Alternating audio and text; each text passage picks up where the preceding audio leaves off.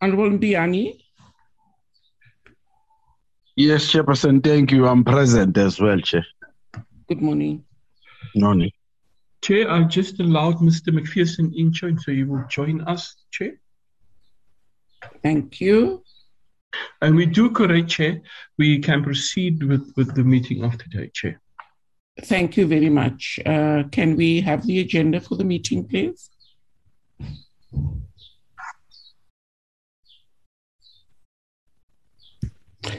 Thank you. There we have the agenda. We have apologies, um, opening and welcome. I think before that, uh, adoption of the agenda, briefing by the DT, DTIC and its entities on the economic uh, reconstruction and recovery plan, and consideration of the first draft report on the public protector's remedial action, and then closing remarks. Um, can we have apologies, uh, Mr. Evans? We have an apology from Mr. Um, Mr. Macpherson, Mr. Cuthbert, who is attending to party business until the 29th of March, Chair. So he has submitted an apology, Chair. Okay, thank you very much. Um, can we have a move and a seconder for the adoption of the agenda as I just tabled it?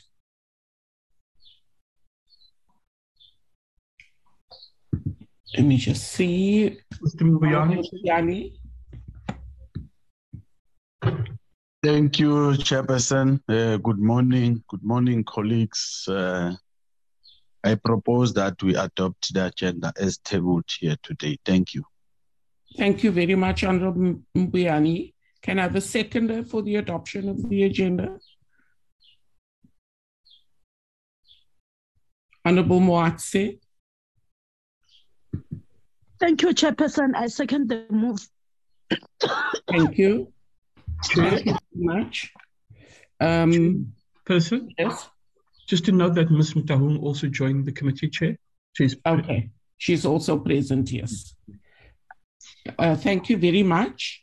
So we're going uh, into our first uh, main item on the agenda. Uh, so that is the purpose of today's meeting is to engage with the DTIC and its entities on its progress made in the implementation of the South African Economic Reconstruction and Recovery Plan to stimulate and assist the economy to recover from the economic impact of, of the COVID 19 pandemic, as well as on other related initiatives. And I think we are to do the briefing, we are led uh, by the Minister, on, uh, Honorable Patel, and his team. Over to you, Honorable Patel, Minister Patel. Uh, good morning, uh, Chairperson. Uh, uh, a warm good morning to you, to all the honourable members who are present, as well as to the uh, uh, officials from Parliament who are present. Uh, uh, I'd also like to um, to indicate, Chairperson, that there's a, a team of uh, persons uh, from the DTIC and entities that uh, are joining us uh, this morning. They include the acting Director General, Ms. Malebo Mabitje-Thompson. There are a number of Deputy Director Generals present, including Stephen Hanival. I see Tanya um, Van Meelis uh, also present. Uh, we are joined by Mr. Chris Wood from the Office of the Ministry. Uh, from the NEF, we're expecting the um, a newly appointed chairperson, uh, Ntabi Singh Muleko, to join us together with the CEO. Uh, Philisiwe Mthethwa. So the uh, NEF is in uh, strong hands. The IDC chairperson, Busi Mabuza, uh, as well as the CEO, um, uh, TP Nchocho, will also be attending um, uh, this morning. I see Annalene uh, Chetty, and there will be uh, other Susan Mangole is present. Uh, so uh, to everybody, a good a good morning. Chairperson, um, the Portfolio Committee requested that we provide an update on the work that had been done on the Economic Recovery Plan. and um, Uh, I would uh, wish to, to, to briefly introduce the, uh, the report. Uh, we've tried to keep the report as um, uh, crisp as possible, knowing that there's a danger of um, an over-lengthy presentation. And a copy of the presentation was uh, circulated, but with your support, Chairperson, if I can ask Sulumushi to, to just um, flight the presentation. Thank you. Thank you very much. Ms. Mushi. Great. Thank you very much, uh, Chairperson. And so if we um, uh, go to the next uh, slide, where we seek to frame uh, the challenge, and just briefly recall that in the request uh, of the Portfolio Committee, we wanted to contextualize uh, where we got to with the economic reconstruction and recovery plan. And so we recall that the new administration, uh, when it took office in 2019, uh, focused uh, or put a high focus on growing the economy. Uh, at the inaugural SONA, President Ramaphosa identified the structural constraint to growth and announced the reimagined industrial strategy. And he indicated that among the many legs of the reindust- uh, reimagined industrial strategy would be a big focus on unlocking the opportunities uh, in the rest of uh, on the rest of the African continent through uh, integrating African markets. And one of our key instruments is the African Continental Free Trade Area. And secondly, growing domestic production through a localization strategy in which we are able to produce competitively products for the local market. Uh, and we began to implement that uh, immediately after that first inaugural SONA, and uh, members uh, may recall the uh, framework that was sketched out in the trade, industry, and competition portfolio in the first budget speech. But in March 2020, of course, COVID struck with devastating health and economic uh, consequences and the DTIC redirected its effort to support the health system, protect livelihoods, uh, and uh, promote um, uh, efforts uh, for local industries to supply the market. Uh, there was a steep decline during the hard lockdown. The economy began to rebound from the middle of, uh, from the latter part of 2020 through to 2021, while managing new waves of the pandemic. As the economy had begun to build momentum, the July unrest in KZN and Gauteng interrupted the growth surge. It didn't uh, completely reverse it. Uh, and we make the point that while the physical damage was restricted to firms in the two provinces, the negative impact has been felt throughout the economy. And after July last year, the focus has shifted to consolidating responses to COVID 19 and the unrest while uh, working around three strategic objectives that I will uh, come back to later, which is industrialization, transformation, and building a capable state. The next slide um, uh, makes the point that the economic reconstruction and recovery plan responds to both COVID 19 and the July unrest while laying the groundwork for a more sustainable, resilient, and inclusive economy. It was developed in three phases. The first phase started really as soon as um, uh, uh, the pandemic was um, had hit our shores, and from March, but particularly from May 2020 through to October, a lot of the groundwork for the ERRP was laid. In the second phase, it was the negotiation and the completion of the ERRP document, which was in October 2020. And the third phase was responding to the July unrest while accelerating implementation. And that was from July, August last year to date. The next uh, slide really uh, just highlights some of the key elements of the ERRP. They include uh, for the DTIC, obviously important, the strategic localization, industrialization, and export promotion.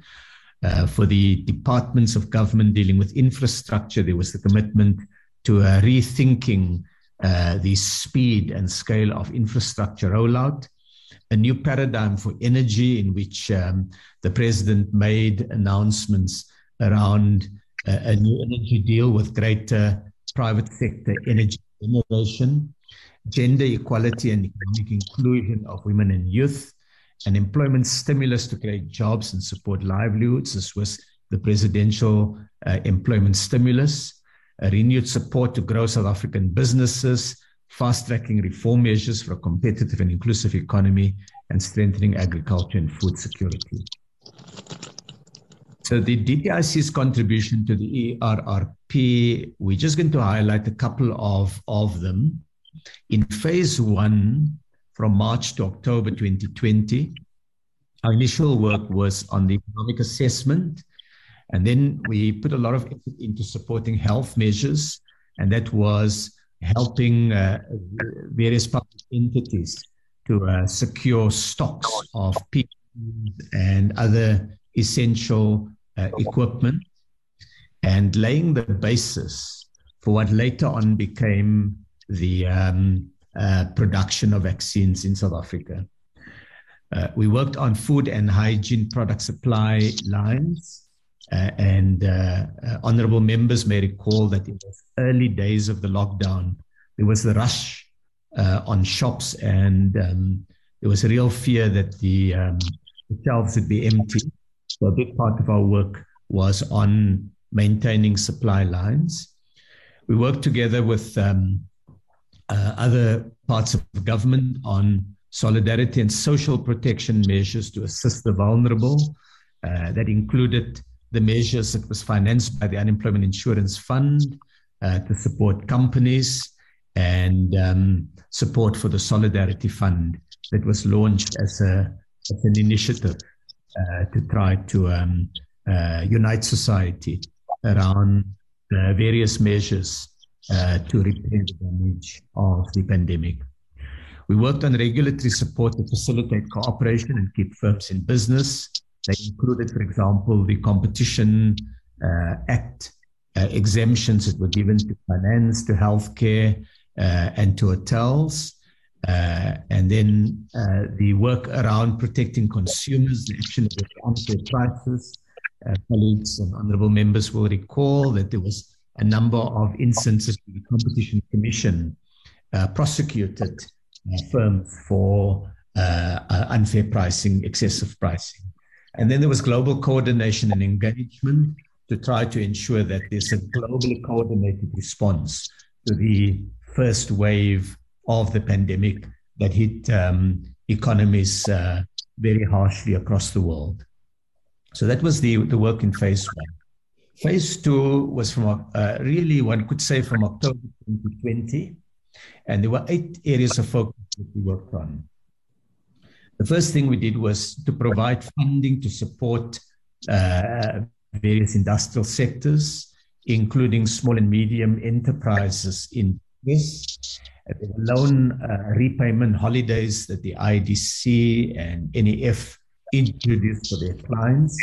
And um, that was one leg of the uh, ERRP, just the, the, funding support. The second was the um, support that was provided in terms of uh, support to communities.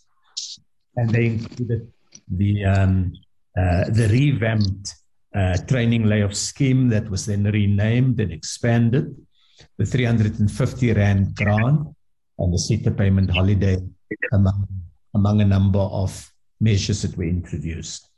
The third one was focusing now much more actively.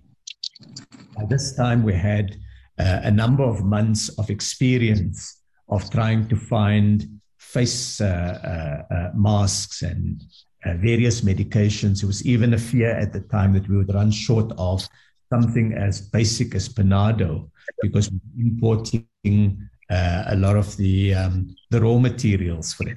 So we, we began to repurpose working with industry, the local production of face masks. And of course, over that period, there was a massive ramping up of production of face masks that are used in hospitals, uh, surgical gloves, uh, project to produce 20,000 ventilators, the initial work around vaccines, uh, on anesthetics, uh, and securing access to key pharmaceuticals, uh, test kit uh, reagents, and so on.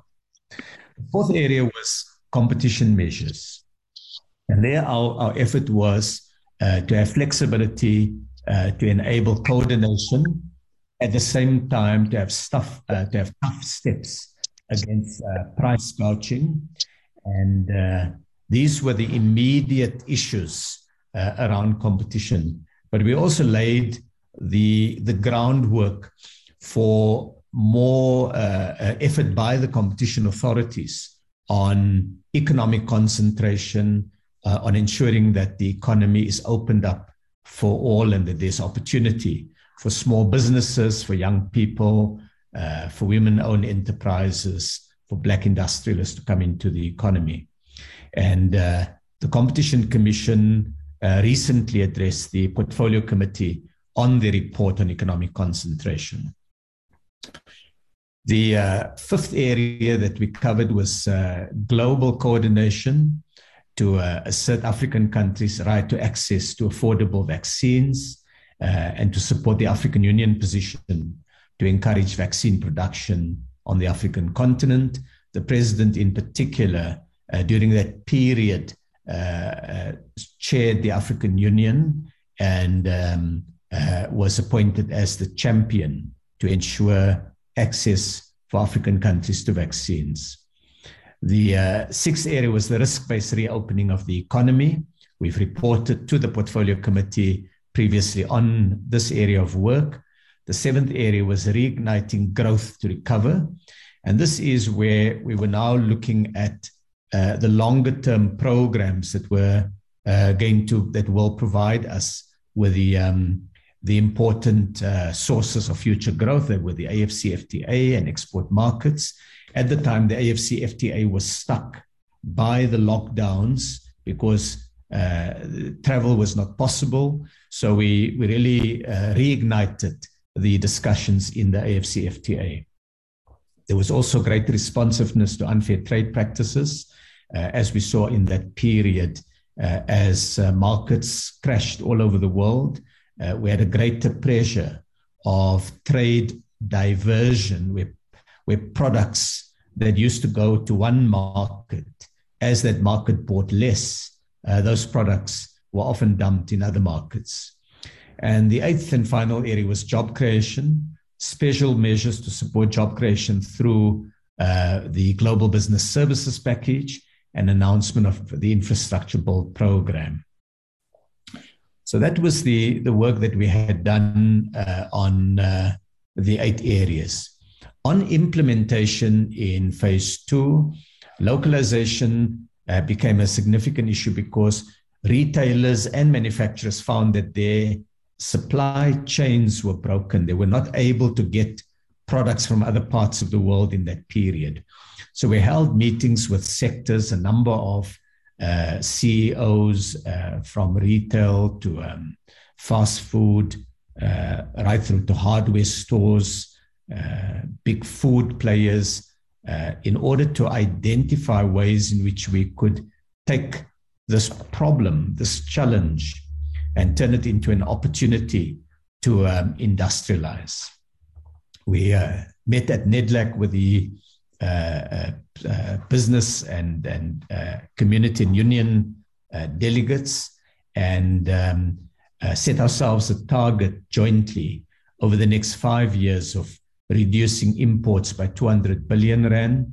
The private sector appointed CEO champions, and a project approach was introduced where we're looking at uh, achieving the 200 billion rand reduction in imports and growth in product made in South Africa by um, uh, repurposing the, the uh, DTIC and its entities. In addition to localization, uh, on the investment conferences, uh, government took the decision uh, in 2020 to proceed with the investment conference, notwithstanding the, the uh, lockdowns and the significant Uh, uh, reduction in investment spending across the world. And we achieved pledges by investors of 110 billion rand. That brought our total investment pledges to 770, just over 770 billion rand, or 64% of our overall target that had been set.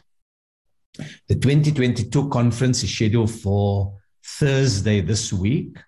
Uh, the uh, work is now being finalized by the, the DTIC team, working with the presidency. And the target is to have pledges and commitments worth at least 190 billion rand, so that by the end of the conference, we'd have reached 80% of the target because this is year four of the five year target. And next year would then be the final year of the five year target that had been set. There were a number of, in this uh, second phase, sector support programs that were rolled out. We signed the steel value chain master plan, the industry plan uh, in this period. Uh, we introduced an export tax and extended the um, price preference system, and new investments were facilitated in the steel sector. On the furniture value chain, we finalized an industry plan with substantial upstream investments to alleviate board shortages. So that was, was done to lay the foundation for more South African furniture production. On the clothing, textile, footwear, and leather sector, as a result of the disruption in uh, supply chains, uh, retailers work closely with us to uh, move to greater local sourcing. And one element of this was greater investment in uh, production uh, facilities. And the other element was we introduced the tariff rebate. So we effectively reduced or eliminated the, the tariff on fabric in order to encourage uh, retailers uh, to do the clothing manufacturing uh, in South Africa. And that was accompanied by an agreement uh, to support the local textile industry. In the global business services, uh, we uh, had an additional incentive scheme introduced, and uh, the industry association reports that 18,000 jobs were created, 87% for youth and about 70% for women. So these were additional areas in phase two that had been focused on. Phase three, then, as we, we got the program going from October 2020 to July uh, 2021, we were then um, faced with the, the unrest uh, that took place uh, over a, a seven to 10 day period. And the work of the DTIC in this period was first to, um, to do some work on surveying the damage, securing the supply chains, and launching a fund. These were the, the, the most significant ones. There were additional steps, and I had uh, presented a report to Parliament last year in which we highlighted in a lot more detail what can be done. So, uh, this is really more of a summary of it. Uh, the fund was uh, intended to support firms affected by both COVID and the July unrest. And we took on uh, board the lessons from 2020 when the IDZ also introduced a smaller fund of support, and there were significant challenges uh, with rolling it out at speed. So, based on that, a number of um, uh, of the lessons allowed uh, the uh, the entities, the ministry and the department, to think in new ways of how to support uh, businesses in distress. Uh, 3.7 billion rand was uh, mobilized, uh, drawing on monies from the balance sheets of entities, uh, shifting monies inside the DTIC budget, and um, securing additional funding from National Treasury. To date, 3 billion rands worth of projects have been approved, and uh, there's quite a detailed report that would be very good to bring to the portfolio committee, going into all of the specific detail, but big picture. The um, uh, the support that had been rendered since July last year, uh, broken down by key statistics, they involved uh, about 1,934 applications that had been received. Each application had been separately adjudicated and approved.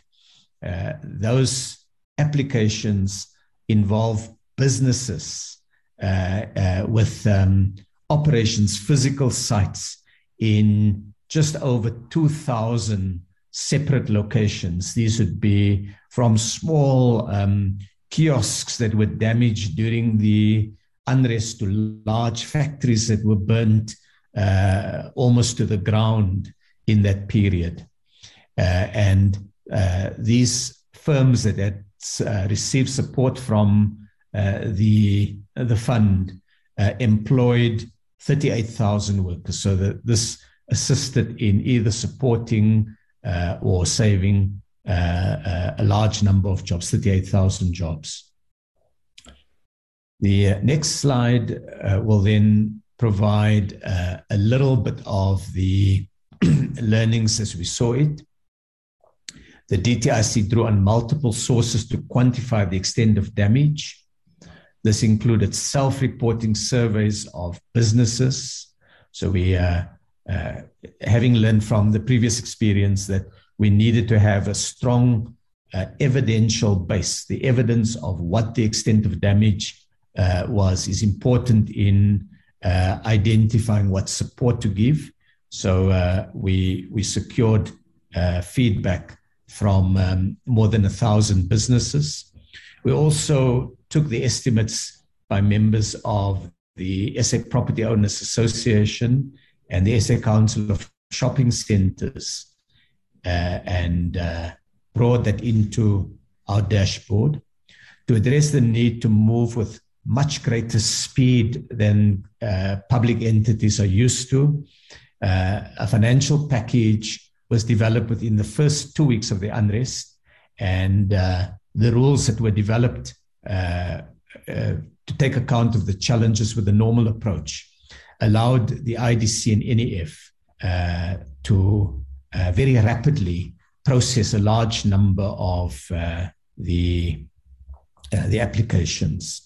Uh, the department and entities also did a significant number of site visits and virtual meetings uh, and drew in communities. We addressed uh, community uh, forums, uh, shop steward meetings, investors, foreign investor meetings, domestic investor meetings, and um, of course worked with suppliers to keep the supply chains going. The next slide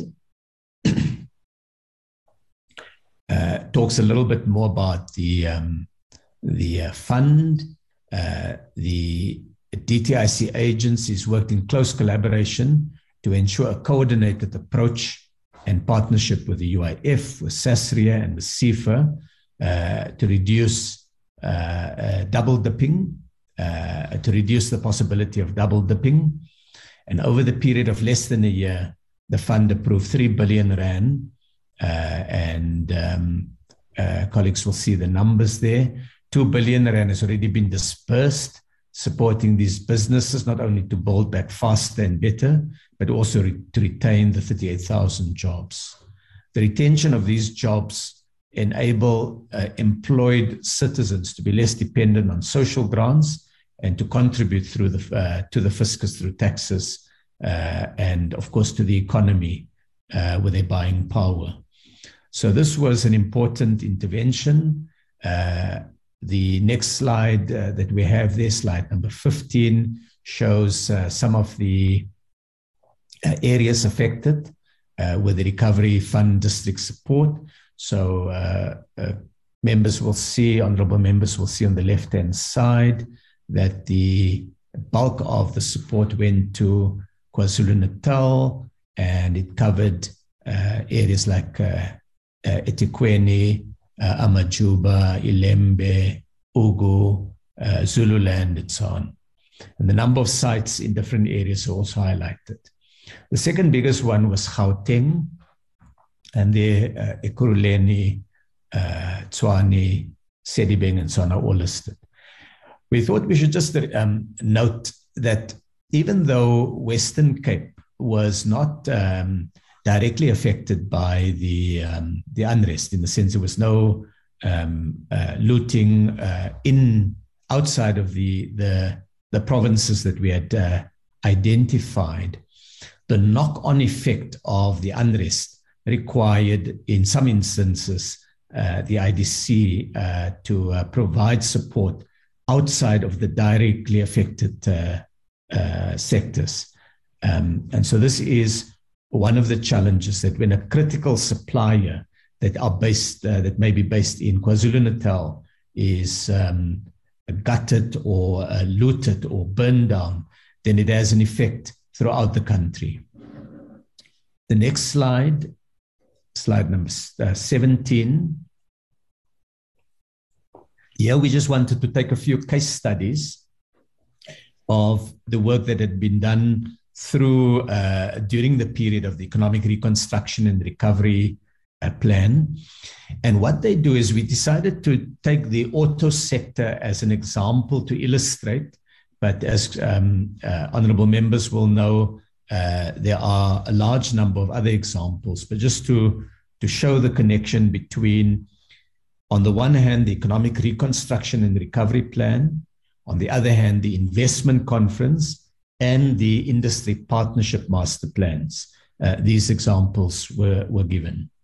So, taking East London as an example, the uh, city, uh, Buffalo City, had been uh, very badly affected by uh, COVID, and uh, its most significant private sector employer is Mercedes Benz.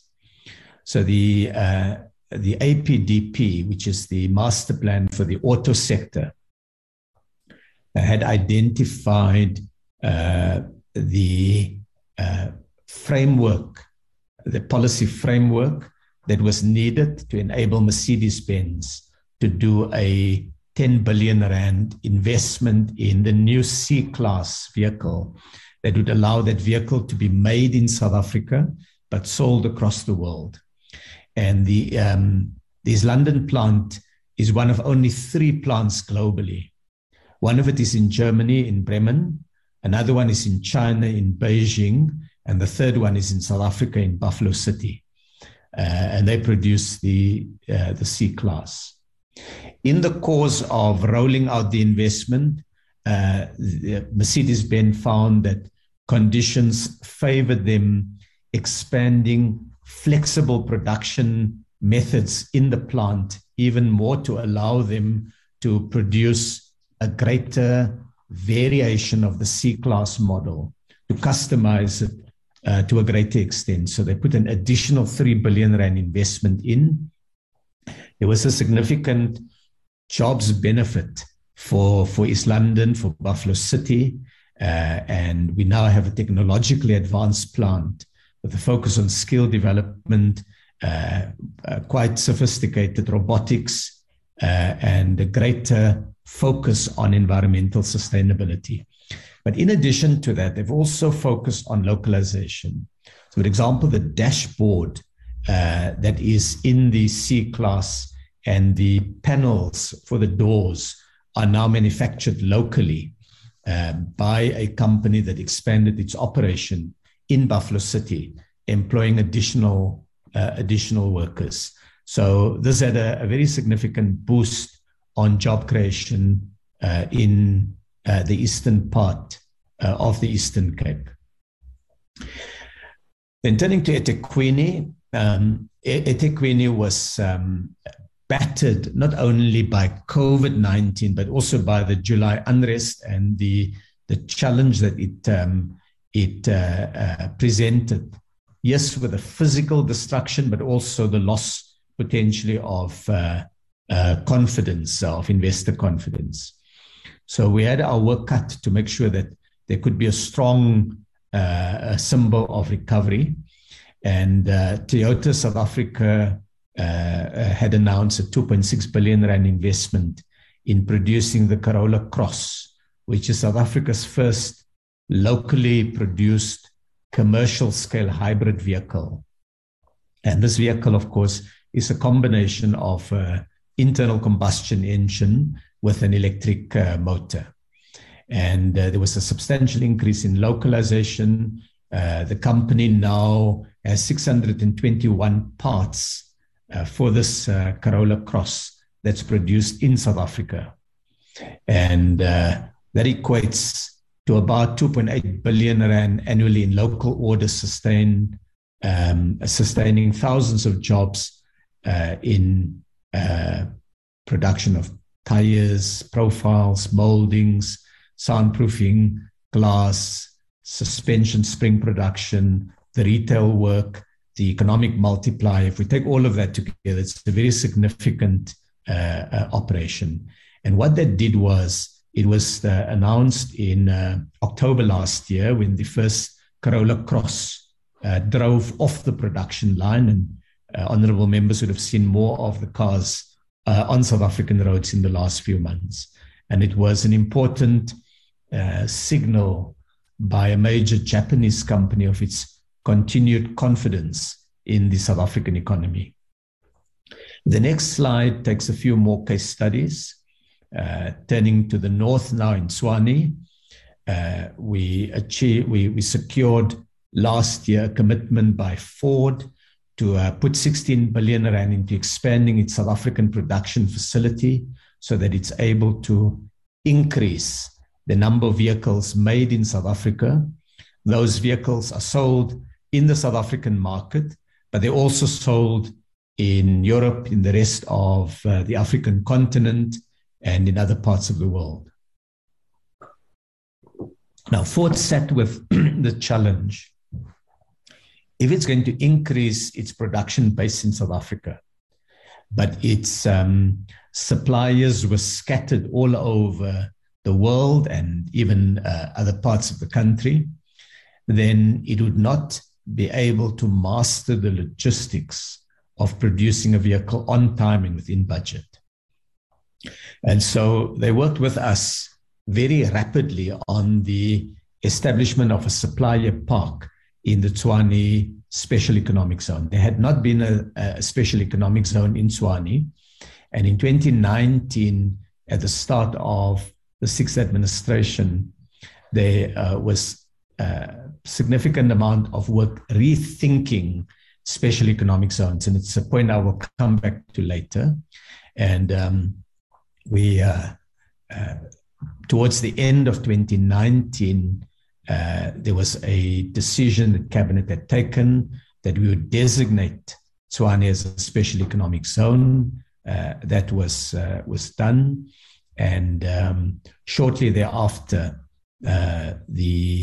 uh, partnership was forged with Tshwane municipality and with Gauteng province, so that this became a new SEZ different to all the other SEZs. With all the other SEZs, uh, national government was really just the supplier of funding and didn't play any other role besides designating an SEZ and supplying funding.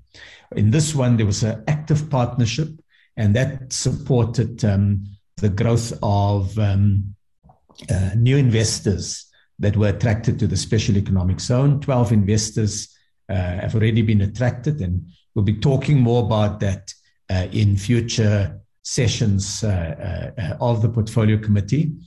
But we've now got um, 12 new factories, a number of which have been completed and production has started, and others are almost complete. and by April, May, we expect all of them to have been completed. This was an additional 4.3 billion rand in investment and expected to create over 2,000 direct jobs. There are further investors that are interested in coming to the SEZ.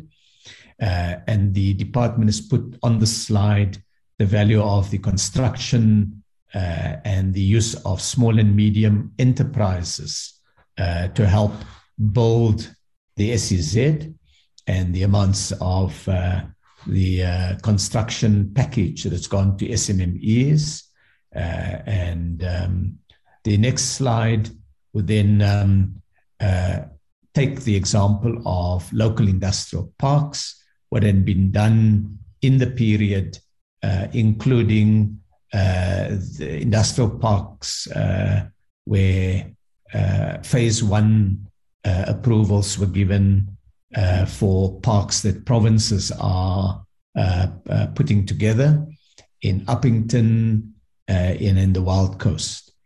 The next slide uh, looks at the impact of the Economic Recovery uh, Fund. And again, just to take one example, there are many other examples, and we would uh, appreciate an opportunity to bring all of the detail uh, to the committee. But as an example, uh, the IDC, uh, through this support fund, had provided grants to a, a number of sugarcane growers. 17 million rand was made available to cane growers. And um, uh, by way of illustration, uh, uh, you know, just to show the hardships that were inflicted on ordinary people by the July unrest.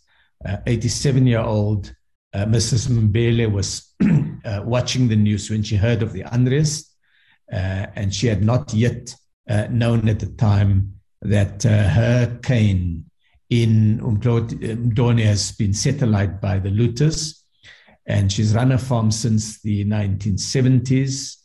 Um, and there's a, a, a quote there uh, where she said, The day they burned my sugarcane field was around the 11th or the 12th. My heart broke and I lost all hope. Um, there's also an example of uh, Muzin, uh, Muziniwa Ngubo, a small scale farmer from Malangeni, uh, and uh, how uh, uh, Mzini, uh, was also lost everything. Now, we, we brought these because in our work on the economic recovery, we, we focus on the one end with your Toyotas and your um, Mercedes Benz, but on the other hand, is also many ordinary South African workers in the big companies and small scale farmers and small businesses whose um, uh, uh, livelihoods were damaged by, by the unrest. The next slide is, is bit of economic data. So, what we've started off is the reimagined industrial strategy. Just as we got going on it, we had COVID hitting us, and um, uh, honorable members will see then in um, 2019 still quite lackluster uh, economic performance because we, we, we recognized off that base of uh, economic growth that we needed to do significantly better. And um, uh, if we just take 2019 as an example, uh, in the uh, uh, third quarter, there was a um, uh, minus 0.9% uh, uh, growth in, in GDP. In the fourth quarter, it had risen to 2.9 um, uh, percent. Uh, and sorry, not percent, uh, rand, it's billions of rand. And then it had grown again. this is now looking at the GDP in the first quarter of 2020. And then uh, honorable members will see the very significant drop in GDP performance in billions of rand in the second quarter. This is now when the impact of the pandemic uh, was felt in the economy. As the economic reconstruction and recovery package began to kick in, uh, in the third quarter, there was a, a bounce back. It didn't fully recover the economy, uh, and in the fourth quarter, it uh, grew further. Uh, in the first quarter of 2021, in the second quarter, we again registered um, positive growth. And then in the third quarter, we had this massive drop, and that coincides, that is triggered by the July unrest. Um, and then in the fourth quarter, uh, a bit of a bounce back. The next slide just has additional metrics on the performance Uh, on the left hand side, we take the period from 2019 to 2021 using constant 2015 rands, in other words, accounting for inflation. And honorable, honorable members will again see there the, um, uh, the impact. In, um, on the uh, uh, right hand side is the sector performance, and um, uh, we see recovery in, in progress in certain uh, of the areas and fully recovered. Agriculture is now bigger than it was before the uh, pandemic. Uh, same with business services. And these two are easy to, to understand that consumers in this period shifted a lot more of their spending to food products. And that also coincided with uh, better harvests that we had. And on business services, of course, both the GBS uh, sector grew and importantly, a lot more um, business services were rendered in this period as uh, the old production facilities uh, had uh, been affected by the pandemic. The next slide just has more, more details of it. This is uh, in, in nominal value. And if we take the red line, which is the second from bottom, honorable members will see the growth in manufacturing sales. So while it's above 100% in value compared to 2019, um, in, in real terms, it's still recovering, and we still need to uh, speed up the growth of manufacturing to be able to get to uh, the output and jobs uh, that are needed. The next slide uh, looks at scaling up the recovery. We'll go to the next slide.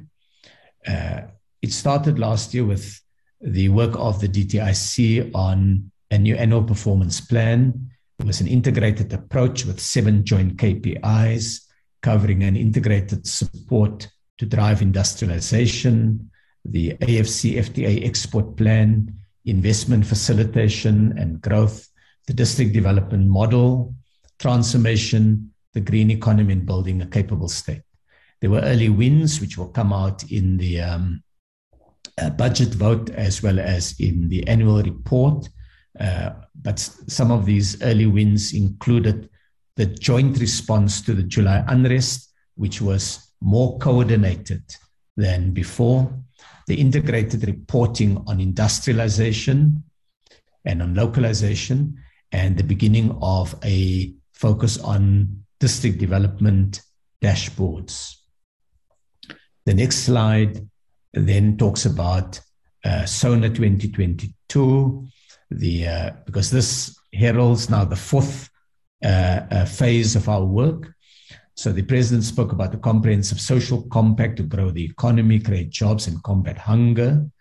Uh, he identified new opportunities for growth in jobs, including in uh, green hydrogen, in global business services, in cannabis, and in the social economy the localization, uh, both for the domestic market and for exports, uh, was a big part of our work. So, as an example, um, it was highlighted that uh, South Africa has now produced its first anesthetics. So, anesthetics are a critical um, uh, therapeutic that's uh, used in hospitals during operations, including COVID 19 uh, patients that are on, on the ventilators.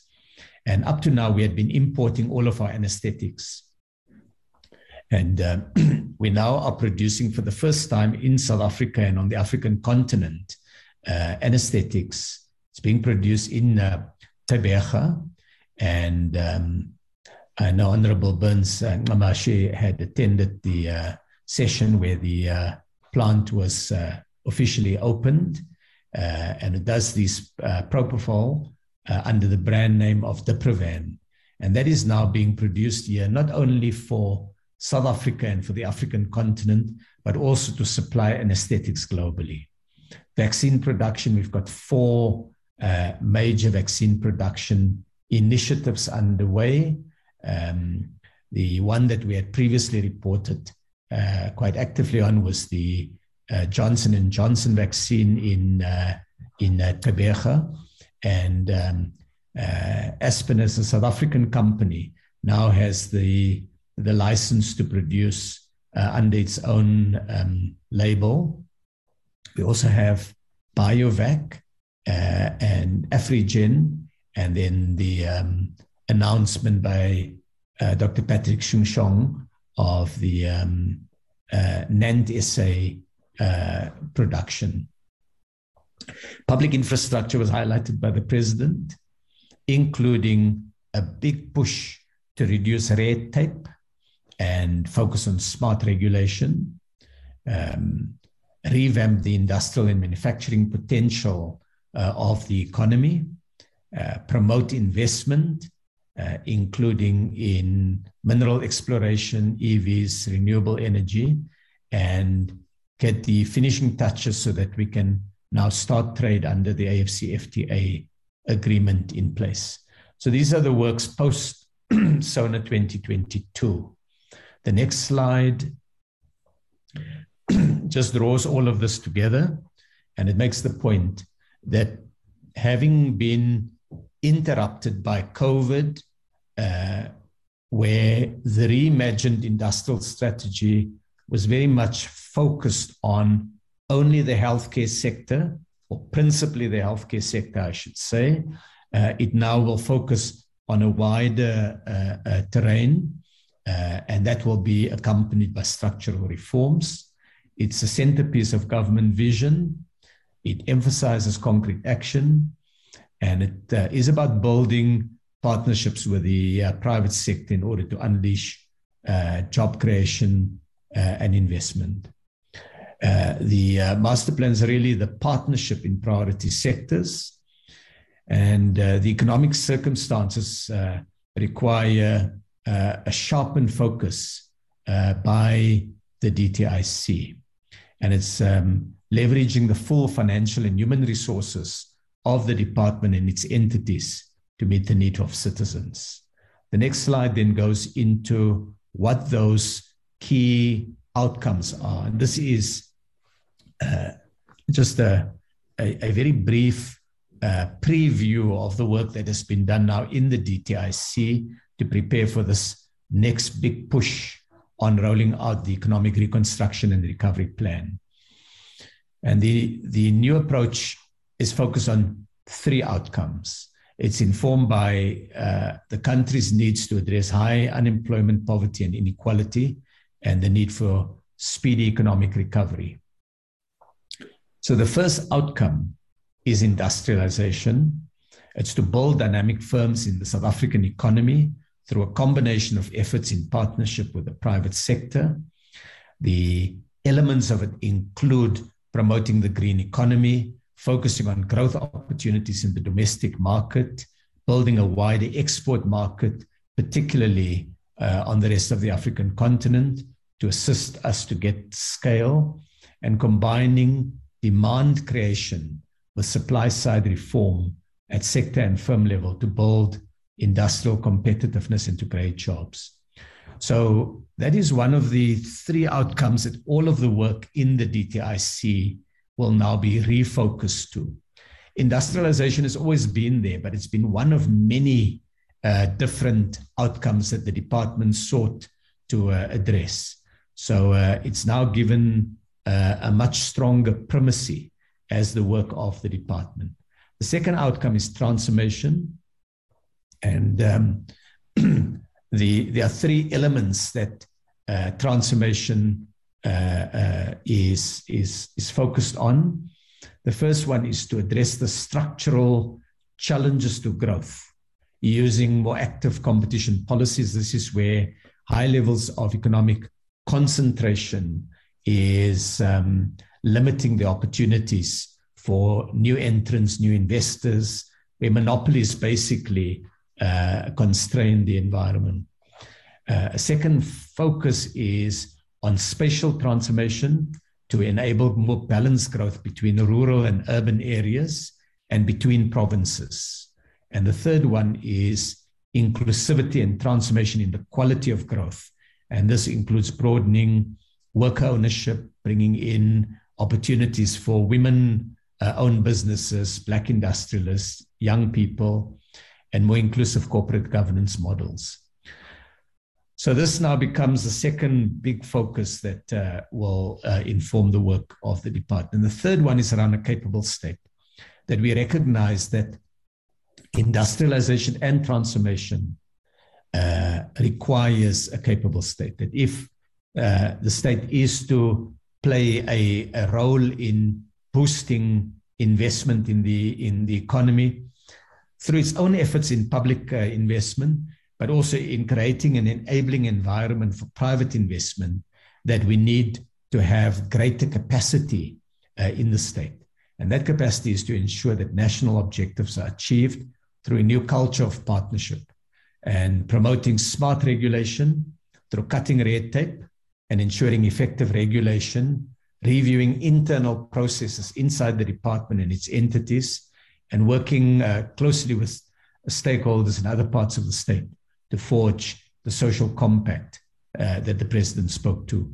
So, out of um, the, the very um, broad range of uh, outcomes that were put forward a year ago, the department is re, has been reworking its uh, annual performance plan to have a much more focused set of outcomes, to have it as these three, and to connect all the the work of the department into these um, these uh, three critical outcomes. The next uh, slide uh, deals with two other elements of our work. The first one is, and this is part of those three outcomes, but just two distinct elements. The first one is our spatial economy remains a source of deep inequalities.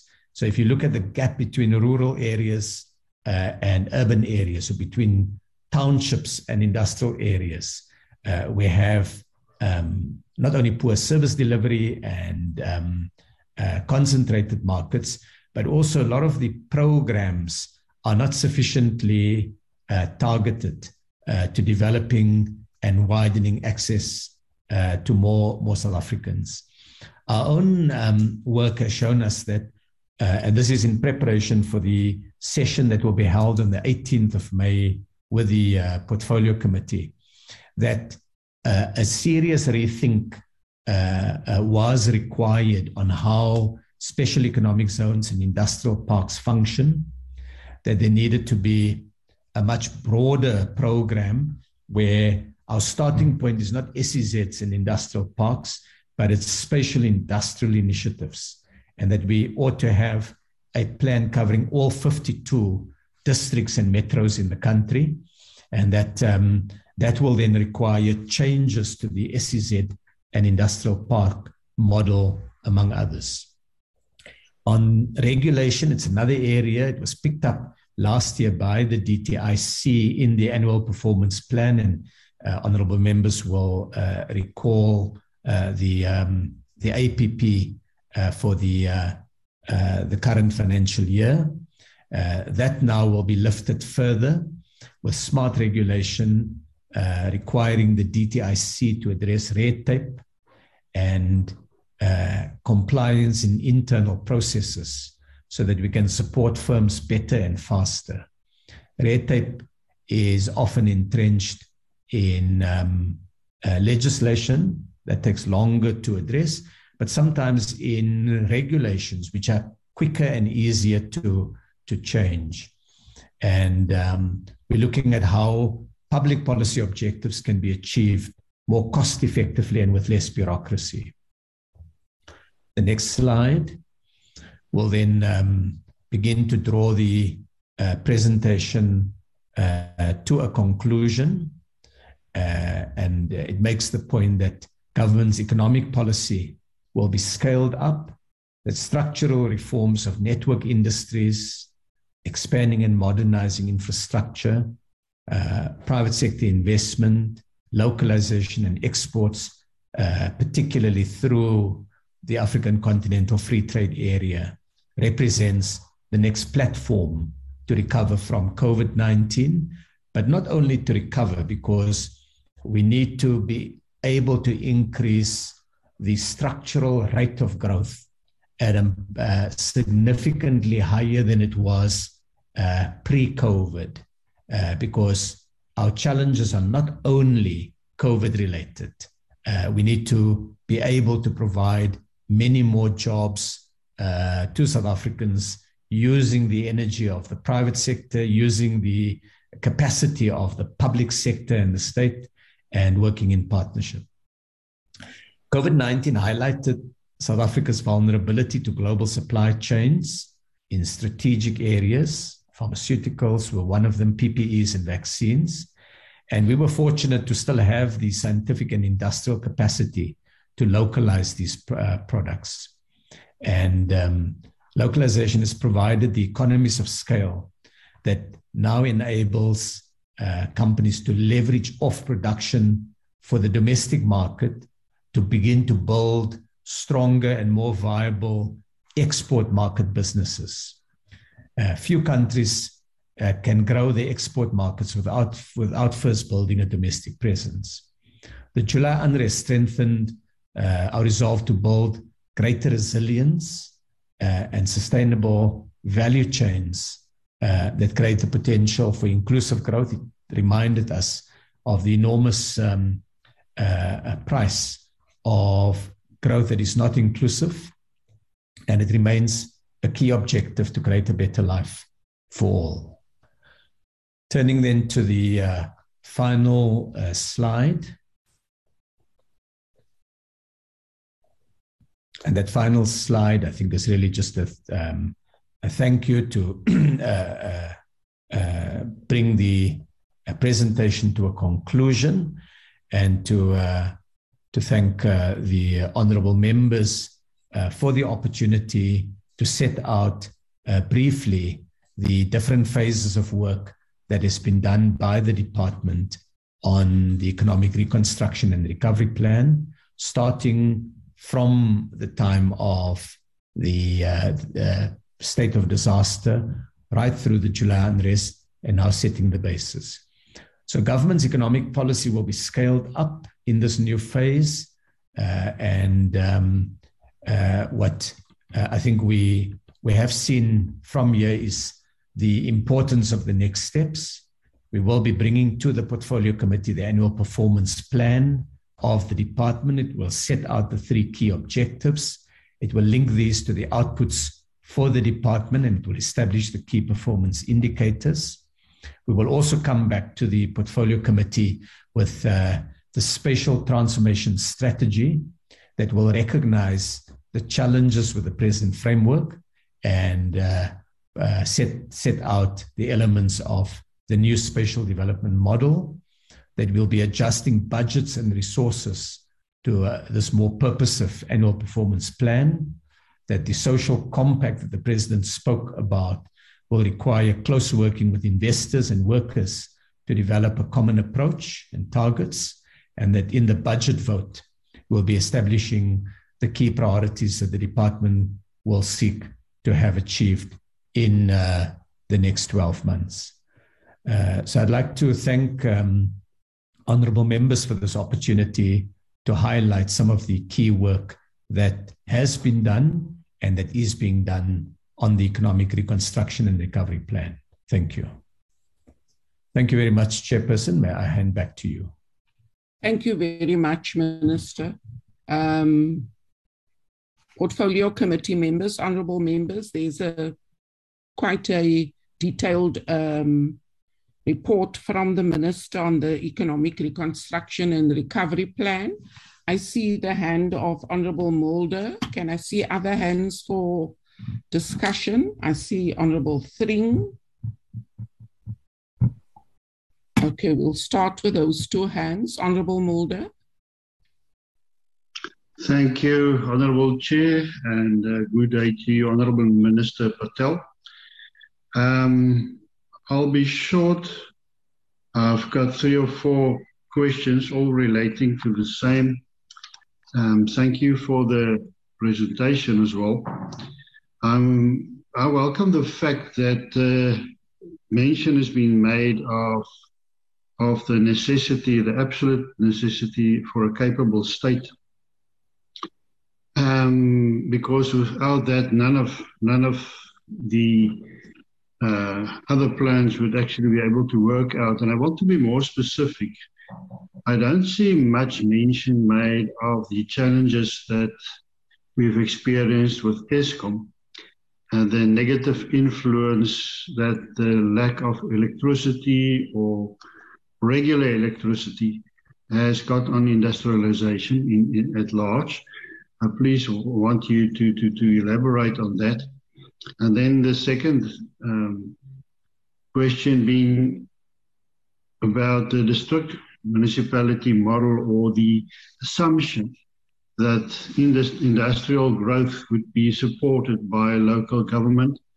And we all know in the, what state local government is as far as lack of service delivery, roads, provision of water, electricity, etc. is concerned. So I just want you to elaborate on that. And um, then I want to ask you if it's possible, wouldn't it be possible for the Department for Trade and Industry and Competition to promote um, the use of solar power, for instance, to be able to, to, to, to play a more substantial role or make up a more substantial portion of the supplying of electricity. I think, for example, as far as the closing down of certain smelters concerned, in the manganese sector, for instance, where manganese ore has been exported to China instead of being um, processed locally because of the lack of constant electricity. And then lastly, um, would the department be able to or stand ready for new challenges as they will most probably arise because of the Russian Ukrainian war. Thank you, Honorable Chair. Thank you Vich, very much, Honorable Mulder. Honorable um, Thring.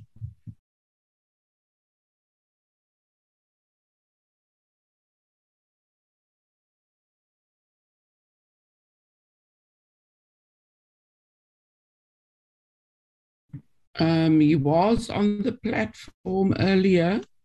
Yeah, you must Have unmute. Lost... You need to unmute, Chair. Oh, okay. Honorable Thring, unmute, please. My apologies. Am I audible? Um, thank you, thank you, Chair, uh, and thank you, Minister, for the presentation. Uh, just three questions. Chair, are you able to hear me?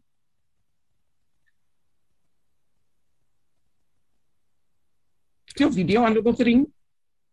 Okay, let me put my video off. Are you able to hear me now? Yeah, it seems like my my connection is also unstable. Uh, proceed, please. All right, Chair, I'll try to be as quick as, as possible. Uh, just, just three questions. Minister, thank you again for the presentation. One is ties in with the question raised by Honorable Mulder, and that is the effect on, of our SOEs um, and the drag that um, SOEs that are not performing optimally actually have on the economy and, and in particular contributing to, uh, to employment generation. So that's the first. Uh, and, and what is what is actually being done uh, to either stabilize those SOEs um, or to bring about complete transformation within the SOEs uh, so, so, that so that they can actually contribute to uh, to the program of of industrialization um, or creating a, a, a, a, state that is, that is stable and a developing state. Um, the second question, Minister, also is with regards to uh, beneficiation. Um, and again, Honorable Minister touched on this. We're exporting a lot of our raw materials, uh, creating, uh, creating employment outside of the country. Um, I would again like to see some targets in terms of what uh, minerals are going to be beneficiated by which date and also percentages. So if we are, you know, beneficiation, beneficiating some, let's say, 10% currently of our steel, how are we going to take that up to 50% by when, and then 70% by when, and eventually get to hopefully to 100%, or maybe even, you know, maybe not 100%, but maybe at least uh, a large portion of that being beneficiated rather than being exported. And the same applies to many of our other minerals.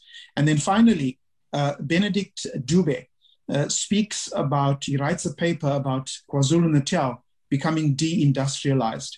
Uh, he speaks about the decommissioning of, of ports, the shutting down of refineries, the non performance of the agricultural sector, the bleeding of the tourist industry, uh, the embattled Ithala Bank, um, KwaZulu Natal Growth Fund losing direction, uh, the repurposing or divestment of Tongaat Hulett and so on, Rainbow Chicken closing down. Um, and if no intervention uh, in terms of what he positions, if no intervention is made in KwaZulu Natal, KwaZulu Natal will soon become an economic desert. Um, your comments uh, on that particular paper. Thank you, Chair. Thank you very much, Honorable Thring. Honorable Mbuyane.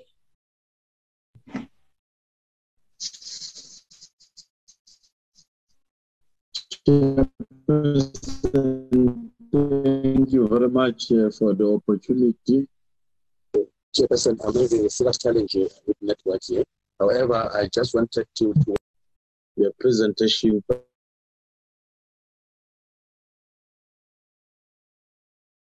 by uh, Minister is very much informative and also it's uh, giving us a direction in terms of what is it that needs to happen and how can we be able to assist. As I'm saying, it's a comprehensive. Uh, I like the manner in which he presented the, the, the joint KPIs per department and plan, because you will understand the chair that uh, the DTIC is developing master plans per various sector. How does the IDC align its priority sector for funding in terms of the master plans? And also, Chairperson, what is very much important in the presentation is the issue of the, the strategy that SEZ uh, are now going to be changed in terms of the last phase of the presentation to say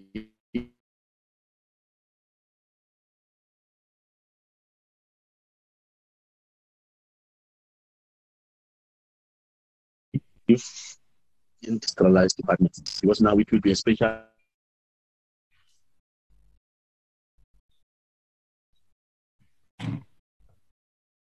I'm not sure if it's my if it's my network or Honorable Mbuyane's network that's poor.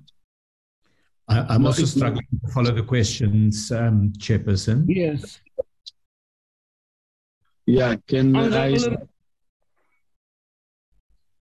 You can, can send it in the chat.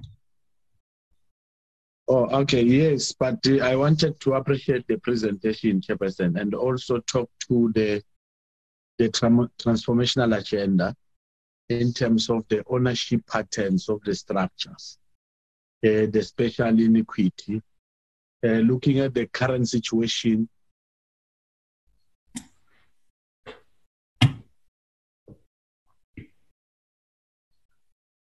You were so clear, now you're gone again.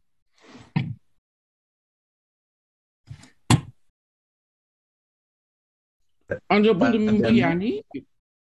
Okay. Proceed.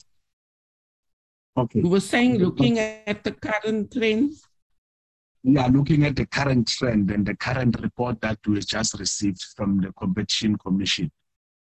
What, what is the department seeks to address? Because yes, we talk of joint KPIs, uh, but we don't see the department really dealing with the joint program to say the okay. CIPC is also intact in terms of the NEF and the IDC. Because you'll recall, Chair, that uh, this is the strategic department that needs to establish trade relations and also uh, transformation. Uh, like, for instance, in terms of the the key policy framework of the manufacturing, uh, we do have uh, industrial parks but they are non-functional and moribund. How is the department seeking to achieve these KPIs and also the APP? The other one is the it's, it's the joint funding of the IDC, uh, the Land Bank, and also the the NEF. uh, are they able to deal with these six uh, provincial, uh, rural provincial uh, strategy? Because you will understand in the in the presentation we talk of Tshwane, Durban, and, and, and Western Cape.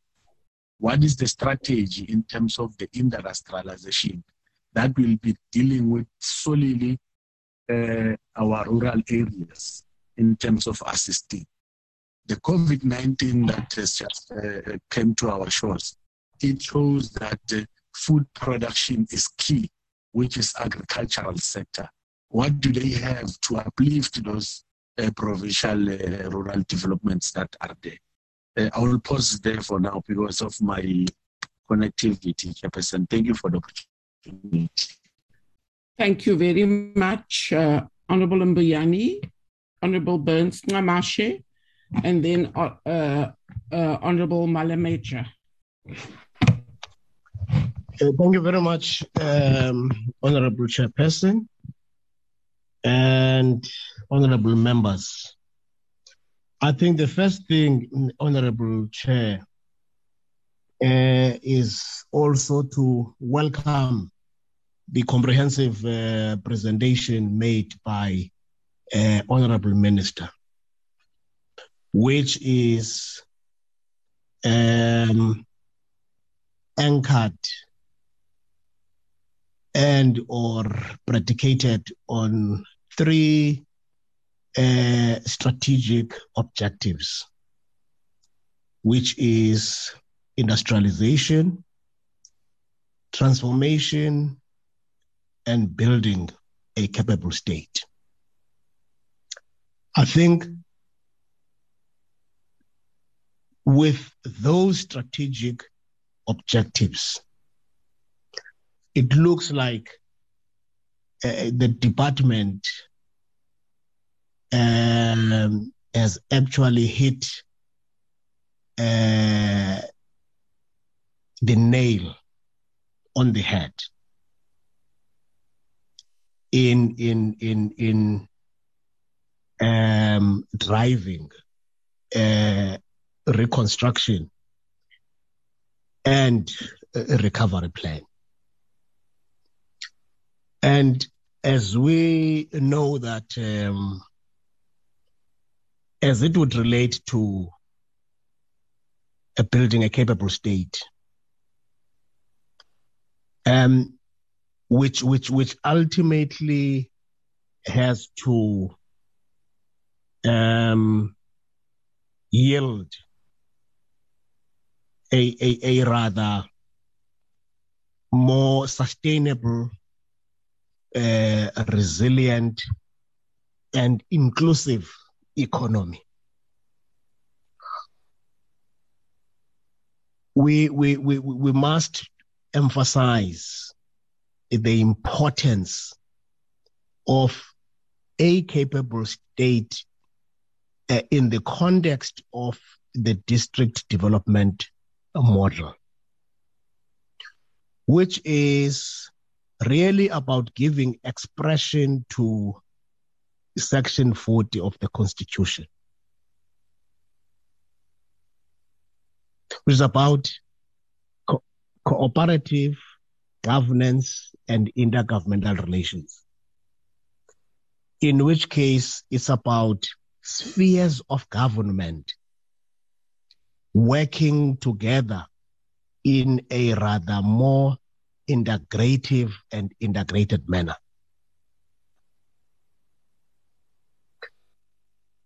And in this regard, um, everything else, yes, at the level of policy,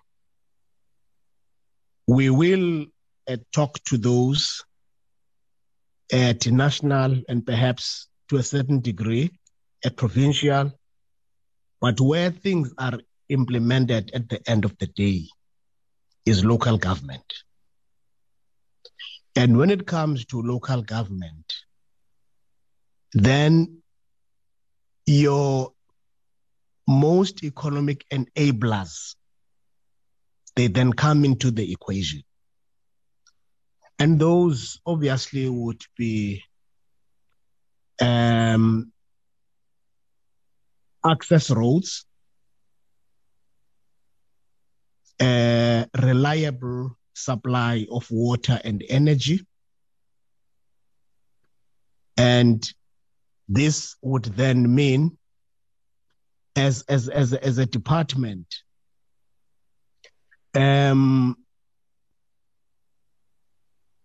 what kind of accelerated plan have we put in place to ensure that all those strategic partners are on board in ensuring that those uh, enablers are also in motion. In this case, your Department of Water, your Department of um, um, um, uh, Public Enterprise to the extent that uh, the work of Eskom uh, is administered there, but also working together with the Department of Energy, especially uh, your independent power producers. How are they factored into the equation?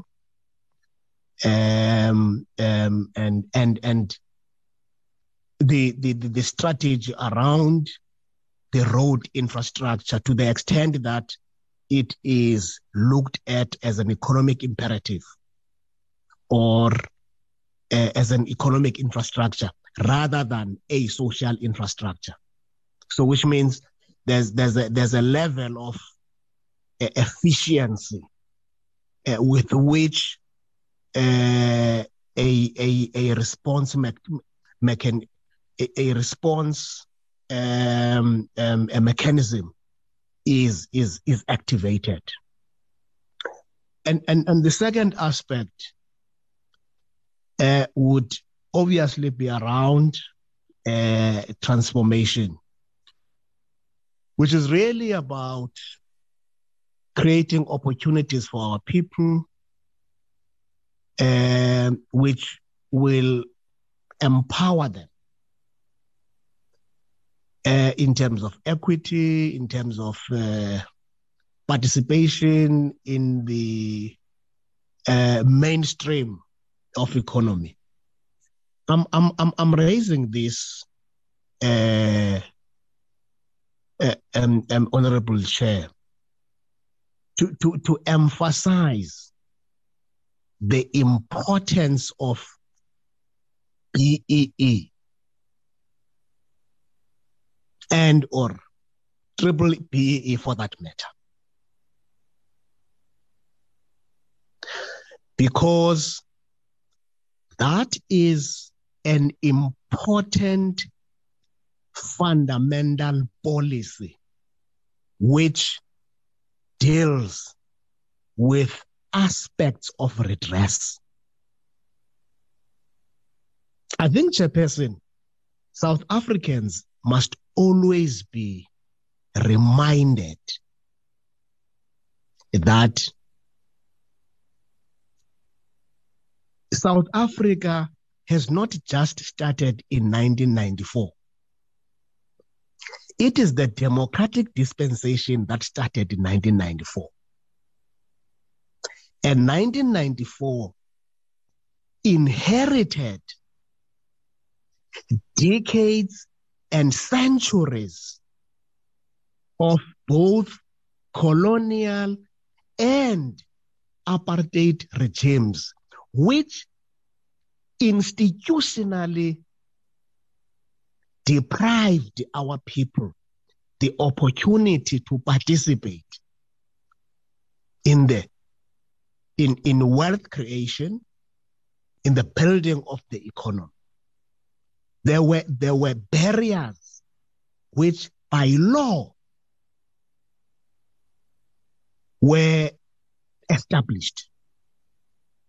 And 1994 marked the break from that, began to create an inclusive system. And, and, and, and that policy it is a policy which will continue to characterize the approach of redress. And, and, and, and, and it will be important to also get a sense as to the extent to which, at the level of the department, um, we, we, we are deepening um, the use of those policy instruments so as to ensure that our people are given opportunities to participate in an inclusive economy.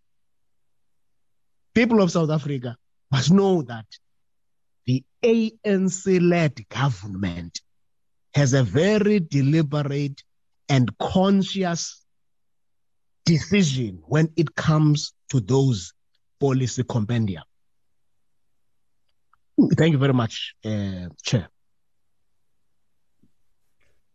Honorable Malamecha.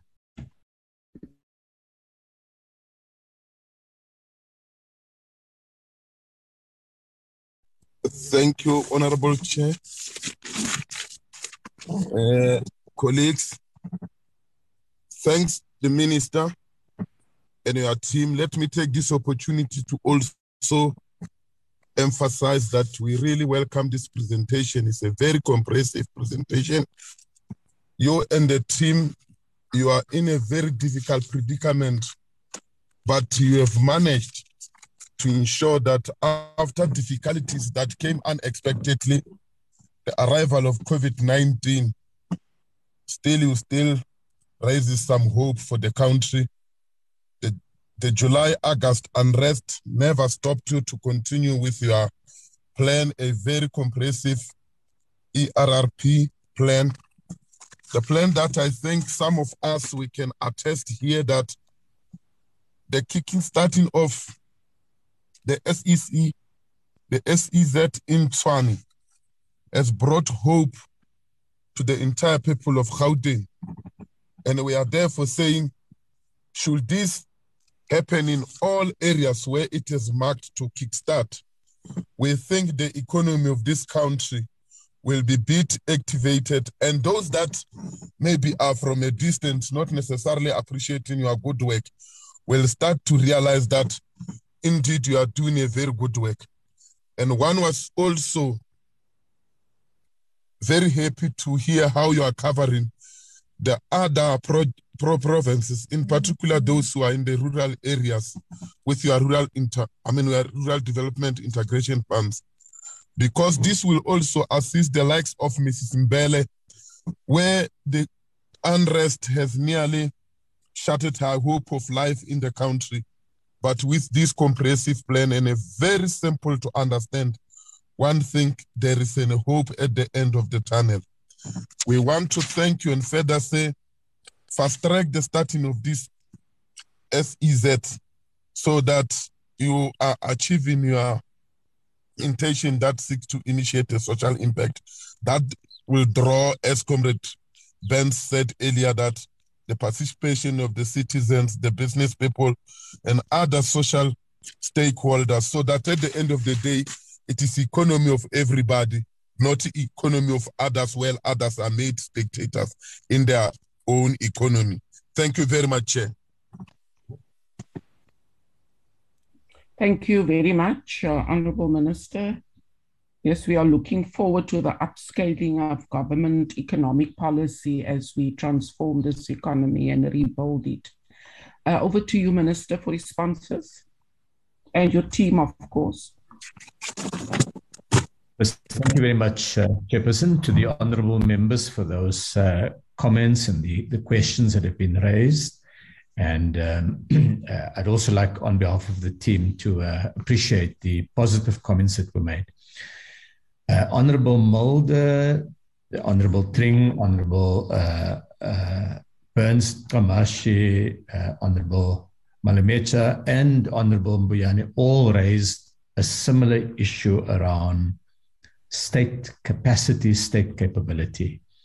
And um, I think that goes to the heart of one of the big challenges we recognize that you can have good policies, but if you don't have the basic uh, mechanics in place to implement, then um, uh, those policies are not going to be achieving the results.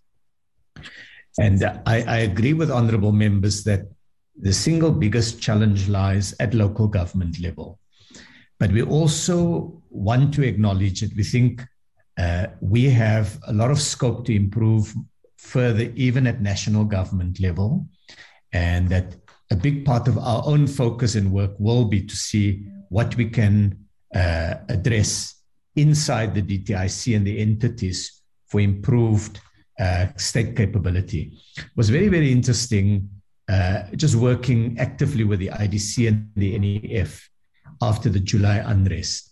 Uh, I must have had something like, I think, 18 meetings between August and December with the IDC and NEF, going uh, every week through the work that they've done and then finding out how the current processes, even in some of the, um, the active agencies, uh, uh, were, were in, in many cases not fit for purpose and were not sufficiently responsive.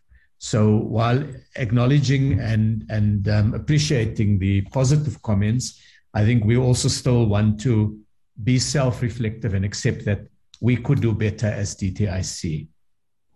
The second leg of it is, of course, uh, on state capability, something that uh, Honorable um, Burns-Ncamashe uh, has raised, uh, which is the interaction between different parts of national government. And uh, Honorable Mulder raised a similar point where uh, he spoke about uh, the example of energy, which is supplied by Eskom. Mm-hmm. In our annual performance plan this year, so last year in the annual performance plan, we principally focus on how to integrate between different uh, programs of the DTIC and between the DTIC as a department and the entities. This year, we are putting forward a, um, an element of the work that the department has to do is very close working with uh, uh, Eskom, Transnet, with the other parts of national government so that we are able to get a coordinated effort. So your points, Honorable Mulder, are, are well made, and uh, Honorable Burns-Ncamashe's uh, point to uh, around the key enablers. So let me illustrate with an example of local government. Um, while I, I want to emphasize that um, uh, we don't see the problem to be limited to local government, but that's where it is the most glaring part of it.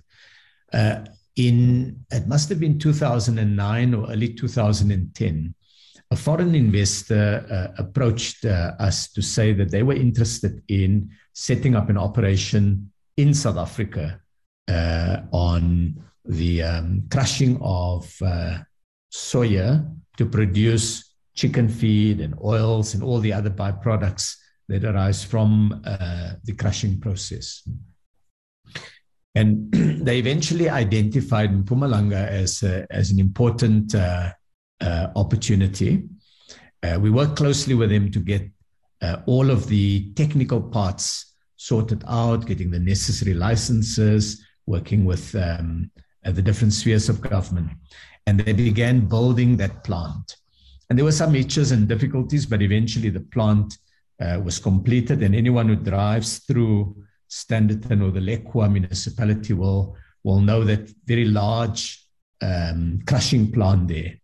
Um, and we did similar things in Limpopo and elsewhere. We built a, a very significant uh, capacity in soya crushing, and we from becoming a net importer of uh, products, value added products, we became a net exporter of value added products.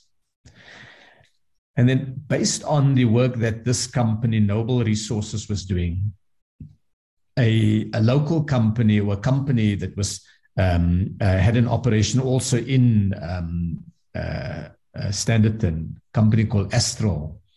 They do, among others, uh, chicken feed and so on. they uh, expanded their plant. They used the crushed uh, soya uh, beans as an additional element of the feedstock. But over the years, they became increasingly disillusioned with the poor service from Lekwa municipality. Just basic water and electricity supplies kept on being interrupted, and there were no um, longer term plan that they could see that even if you have an interruption for a month or two, that you can see a real plan going ahead. And it got to the point where this company unusually had to go to court to um, to seek to compel the municipality to just render the services that uh, it is contractually obliged to supply. And um, uh, national government then put Lekwa municipality under administration uh, in uh, 2021. Uh, and uh, Johan Mettler was appointed as the Lekwa administrator. And so, in a sense, is the representative of national government there. And over a period of, um, I guess, less than a year, there's already been positive signs that's come out of that. Uh, improvements in the cash flow, uh, greater uh, openness to um, the the needs of private investors, sorting out the challenges with the water and the electricity supply, and um, uh, even Astral's um, managing director was quoted in the newspaper uh, uh, earlier this year saying that there's definitely been improvement, there's still uh, a long way to go, uh, but that um, they're seeing now for the first time uh, the beginning of uh, a, a turnaround. Um, now, I give that example because obviously we're not able to put every local government under administration. We've got to find a different way of working with local government. Uh, so that we're able to provide an enabling environment for investment. So, what the department is now doing is for the new financial year, uh, it will uh, help to develop a industrial plan uh, together with every municipality for the different districts. We may not be able to complete all 52 in one year, but we're going to be making a serious dent on it. In doing so, the idea is not for uh, the DTIC sitting in Pretoria to come up on paper with a plan or just to talk to investors, but also for the DTIC to work with local government and basically have a delivery compact that says we as the DTIC are going to come in and support and assist. But these, these are the minimum things that we need from the municipality, that the municipality must also uh, commit to uh, and that provinces need to commit to, so that we have joined up government, government that speaks in one coherent way.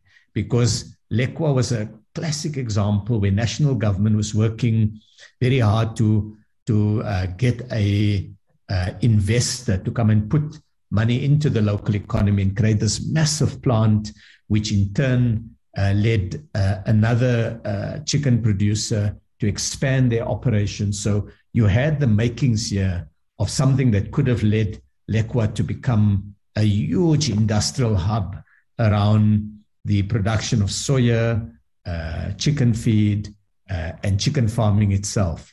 And through poor service delivery, that gets um, get that gets undermined. So we're going to be working uh, in the new financial year in a new way uh, to uh, to have clear commitments from everybody. And we'll also have to give clear commitments as DTIC what we bring. And um, Honorable uh, has made some very positive and complimentary comments on the Tshwane SEZ. And thank you very much, uh, uh, Honorable Member. But the secret to Tshwane was two things.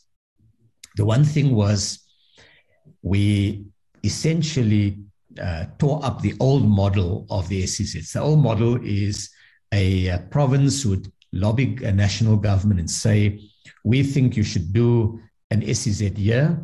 National government would look at the business plan. If the business plan uh, looked uh, fine, and the uh, technical officials uh, recommended it. Uh, the minister would approve it and would gazette a um, an SEZ.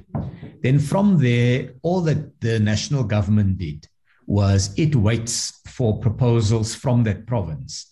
We're going to build these top structures, we need this uh, uh, water uh, uh, uh, supply system to be done. Can you give us money?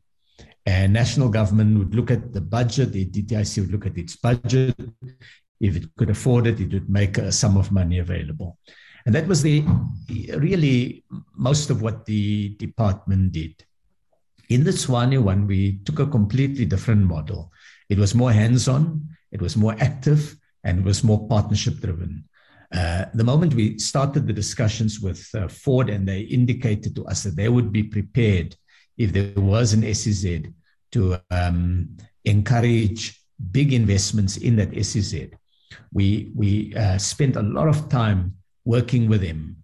Uh, the ex DG really took time out from uh, his responsibilities as DG and just focused on trying to get all of that work uh, finalized. As we did that work, we then invited Tshwane to come into the discussion, and we invited the Premier of Gauteng to come into the discussion. And uh, we, we made a, a request that each of the three must bring something. That this is not only coming in in order to make a verbal contribution and be there when the ribbon is cut, but um, when it comes to land that must be allocated, services that must be rendered, um, support for uh, cutting red tape, uh, financial support, all of that we welded into a single package.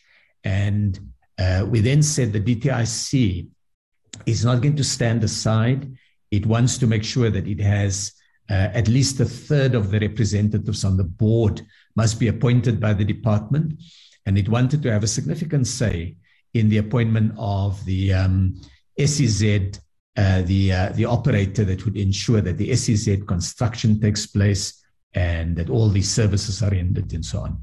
So by just playing that very active role, which of course we were not set up to do, so we had to create a special unit uh, uh Uh, uh, that that would do that work, and that unit is now sitting in the IDC that could carry out and continue with that work. So the, the secret of Tshwane was number one, a dedicated capacity we created in the DTIC, and number two, a partnership with the three spheres of government, where each one brings something to change the equation. We, we want to, to, to use that approach more actively in other provinces and in different districts to change uh, what we have uh, uh, currently. So I hope uh, that um, Honorable Burns Ncamashe explains how we want to use the new model. On the, in the context of the district development um, model, it means working with the different districts, and we will begin to have our, uh, a flagship project that over time we're going to roll out in every uh, district development. When I say roll out, they may often be, and it comes to, to Honorable Mbuyane's question about what are the opportunities for different provinces with spatial development. Some provinces are very well endowed with mineral resources, so you may be able to get um, a, a industrial development that supplies the mines with equipment, with uh, services. In the Highveld um, uh, Industrial Park, for example, uh, we now are able to uh, have, when mining machinery breaks, instead of the mining houses having to send it to Gauteng to be fixed, inside Highveld, uh, there's now a big workshop where they fix the, uh, the uh, machinery locally and they are able to cut the turnaround times and get the mines operational much quicker. In other provinces, you've got a very significant uh, agricultural sector. So there we may be looking at uh, agri parks, which falls under another government department, DALRRD. Uh, but I've already had discussions with uh, Minister Didiza to see how we can collaborate uh, there. Some provinces are important logistics hubs. Uh, KZN, for example, has got the Dube Trade Port. Gauteng has the OR Tambo.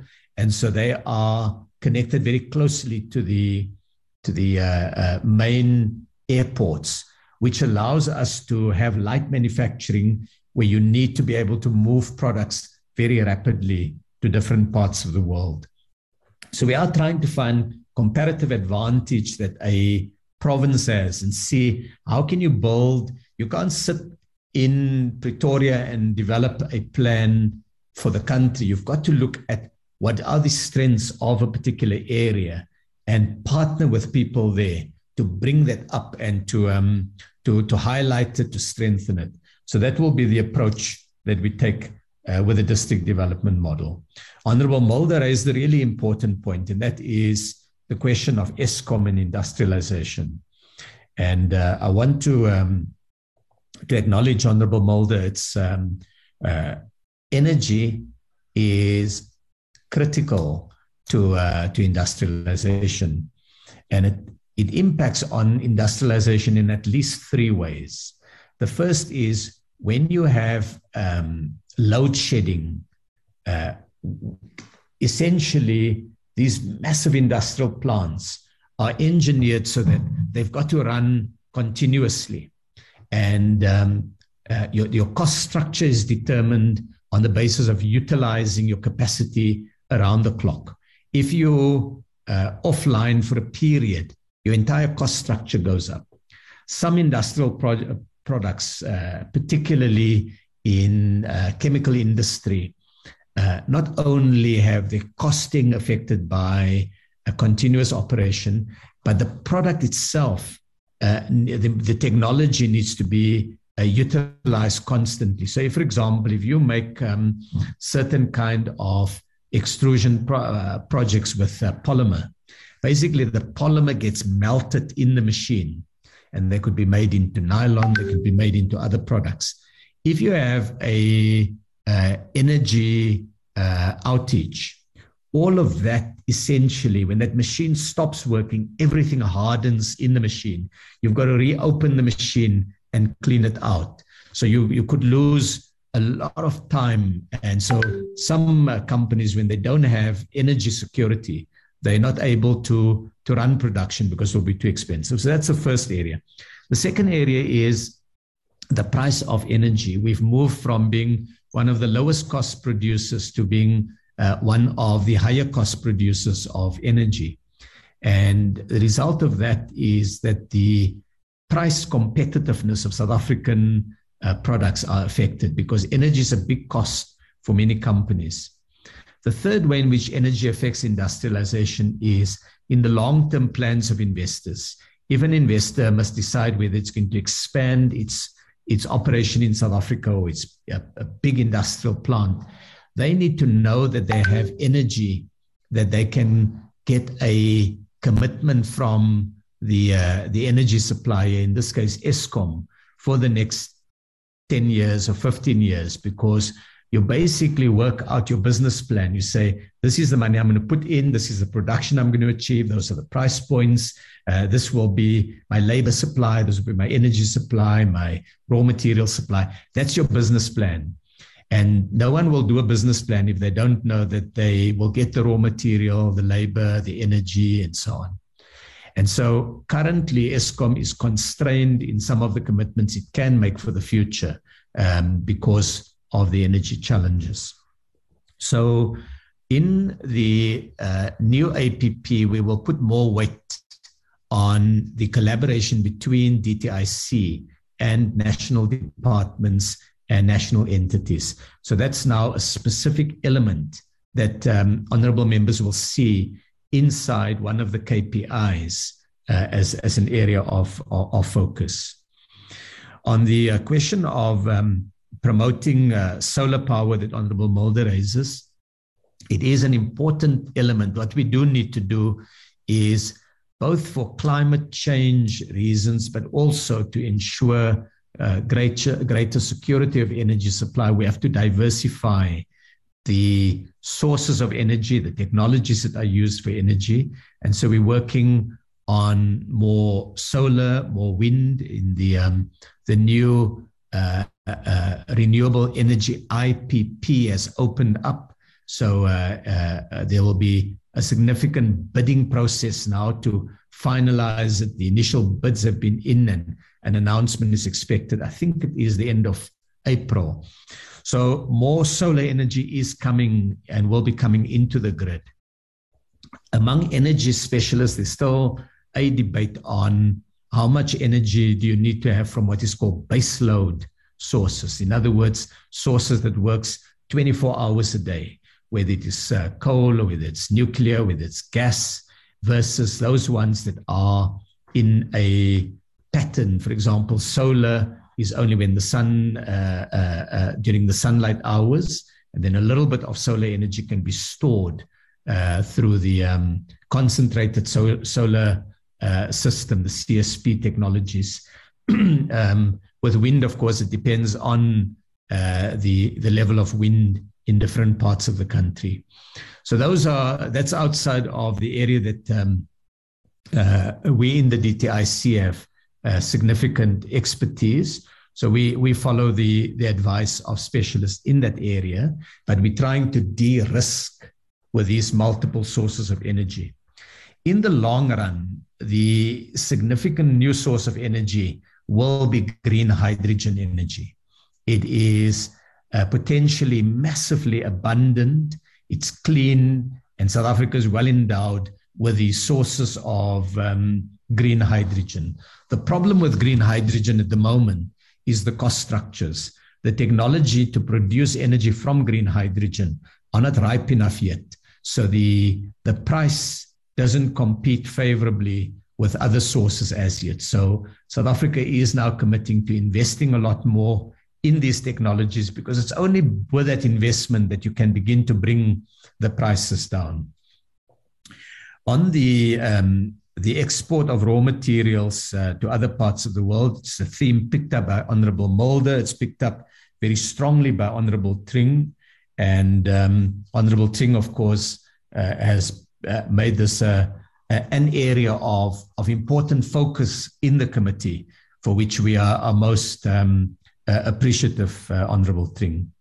Now, let me start first with a, a broad comment on beneficiation. We have proximity of minerals. Uh, they, they mined in South Africa, they're available. For minerals to be successfully and on a commercially uh, sustainable basis to be beneficiated, we need uh, a number of things, of which two of the more important ones are number one, energy, particularly uh, um, competitively priced energy. And secondly, the underlying technologies that would enable beneficiation. And so, with energy um, uh, being uh, the big challenge at the moment, and I've, I've responded to Honorable Mulder on the energy issue, that does weaken not only our overall industrialization effort, but in particular beneficiation. Because when you think about it, almost every, any mineral that we mine the beneficiation process is taking that mineral and applying two things to it energy and human labor. Those two things transforms that into a a product that can make a machine or can make a um, a fuel cell uh, or can make something that uh, is the end product that gets used either capital goods or consumer goods. And so uh, energy is critical the second thing is we have uh, some minerals that are quite critical uh, to our beneficiation efforts. Iron ore obviously is one of it because we do have a steel industry that uses some of that iron ore. But we also have chromium. South Africa has um, these ferrochrome smelters, and they have complained to us that they're unable to stay in the market because South African chromium producers sell the product um, uh, to other parts of the world, uh, China and, and, and other, other markets, and it is transformed there, and some of that product is then sold back to South Africa. So we are in discussion with uh, the Department of Mineral Resources and Energy on the proposal to deal with uh, the issue through an appropriate um, export tax. Ultimately, what would make an investor uh, come to South Africa and beneficiate the product here? It will be if we can get the price of the raw materials down or the competitiveness of our uh, plants and our operations uh, uh, uh, improved. Those are the two drivers of uh, beneficiation cost and efficiencies. And so um, DMR is, is, is considering the proposal. It's not something that sits in the first instance in the uh, legal instruments that um, uh, would be ordinarily available to the DTIC. So that is something that uh, colleagues are looking at. We also have enormous um, supplies of manganese. We now do the sintering of the manganese in South Africa, but the um, the opportunity is to do ferromanganese uh, production and beyond because manganese is a critical element in steel production. And uh, the IDC had been looking at projects uh, in the past to try to support greater beneficiation of uh, manganese. But often, what comes up in uh, those projects is the cost structure. Uh, that uh, if we take everything into account, we don't give enough cost advantage to, to the local beneficiation on the um, uh, matters that um, uh, came up on um, uh, whether the DTIC is ready for the new challenges, and Honorable Mulder raises the issue around the um, conflict in Europe and the impact on South Africa uh, potentially. Yes, uh, Honorable uh, Mulder, you, you're right to raise the issue because it is something whose effect we're beginning to see in some areas, but the full effect of which uh, will only become evident uh, with the passage of time. So the, the impact would be one on the uh, South African supply chain. We, we buy products from uh, uh, some of the, um, uh, the affected territories. For example, we import a lot of fertilizers and fertilizer materials from Russia we import copper wire uh, and other products, but it's also in our exports. Our farmers sell quite a lot of their uh, citrus fruit and the apples uh, uh in um, uh, uh, both Russia and Ukraine. The bigger impact will also be on what the conflict does to global growth and global demand because whenever global growth goes down, then South African uh, exports suffer. And uh, we also, of course, are a big importer of things like oil.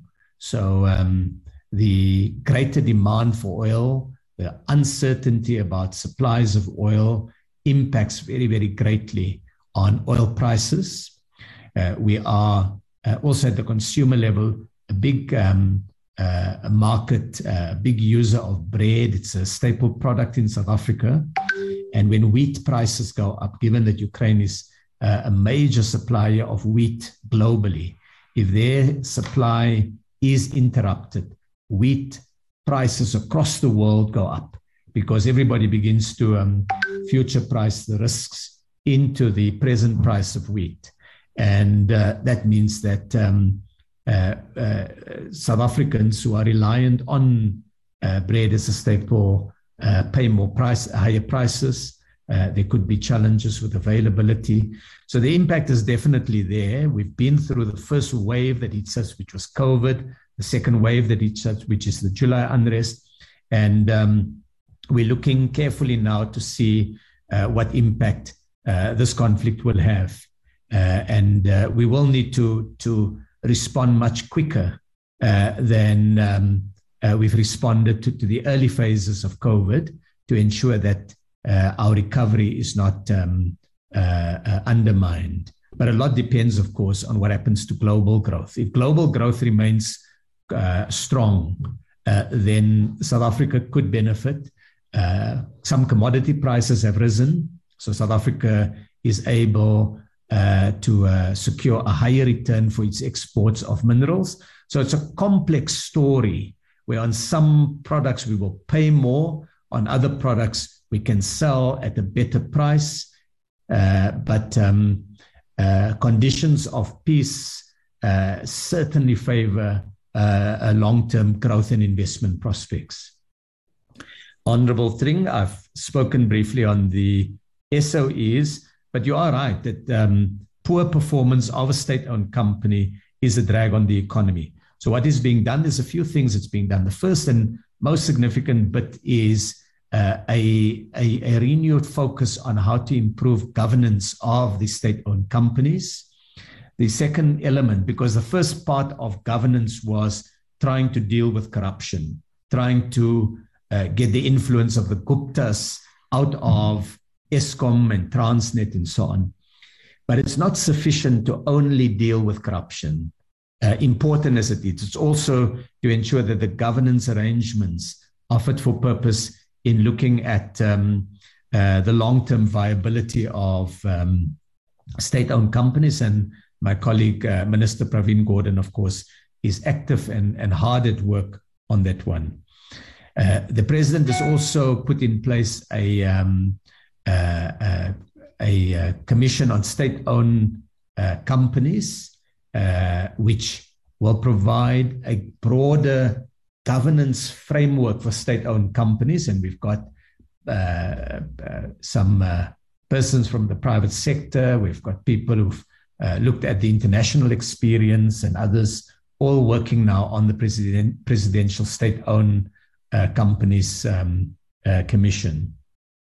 The third uh, element of state owned companies is to deal with their historic debt. And I think the, um, the president and the minister of finance has spoken to that, particularly ESCOM, the debt that had been accumulated in the past.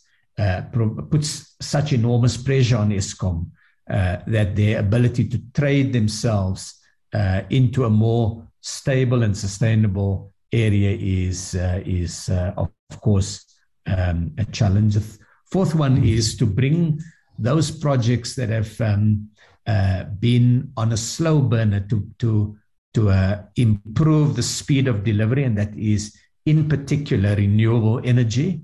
Uh, and uh, the IPP office, of course, is now um, not only advertised and processed the new bid window, but the next bid window thereafter is also being looked at uh, to see how it can be fast tracked. But it's not just in energy, we're also in transport logistics. Transnet is doing more work now to think about a longer term development plan. They're working with the DTIC to see how we can bring down the cost uh, of uh, the bottlenecks with the uh, shipment of cars from uh, the car makers in Tshwane to export markets. And one element of that is to look at a new railway line uh, improvement and strengthening that would shift the vehicles um, from the current route to Durban uh, instead to a route in the Eastern Cape, uh, probably uh, Buffalo City. Then the um, next area that uh, Honorable Thring raised around beneficiation was the setting of targets uh, and timeframes. And of course, these are areas, as I've indicated earlier, that uh, are not within the um, mandate of the DTIC uh, to set a, a target on uh, things like exports. Um, the export taxes are within the domain of National Treasury, and the uh, the policy around uh, minerals are with uh, DMRE, but we are working with them. We did we made some uh, smaller gains on beneficiation that we we've reported to and fuel cell technologies. We used to import all of the fuel cells, even though South Africa is the major producer of platinum globally. But fuel cells are now being produced in the Dube trade port that is used by one of the big um, cell phone companies, I think it's Vodacom, to keep the energy supply going on the um, the masts that are used for cell phone um, transmission. we also have, of course, a big opportunity now uh, with um, renewable energy, with this battery production that uses some of the minerals that we have.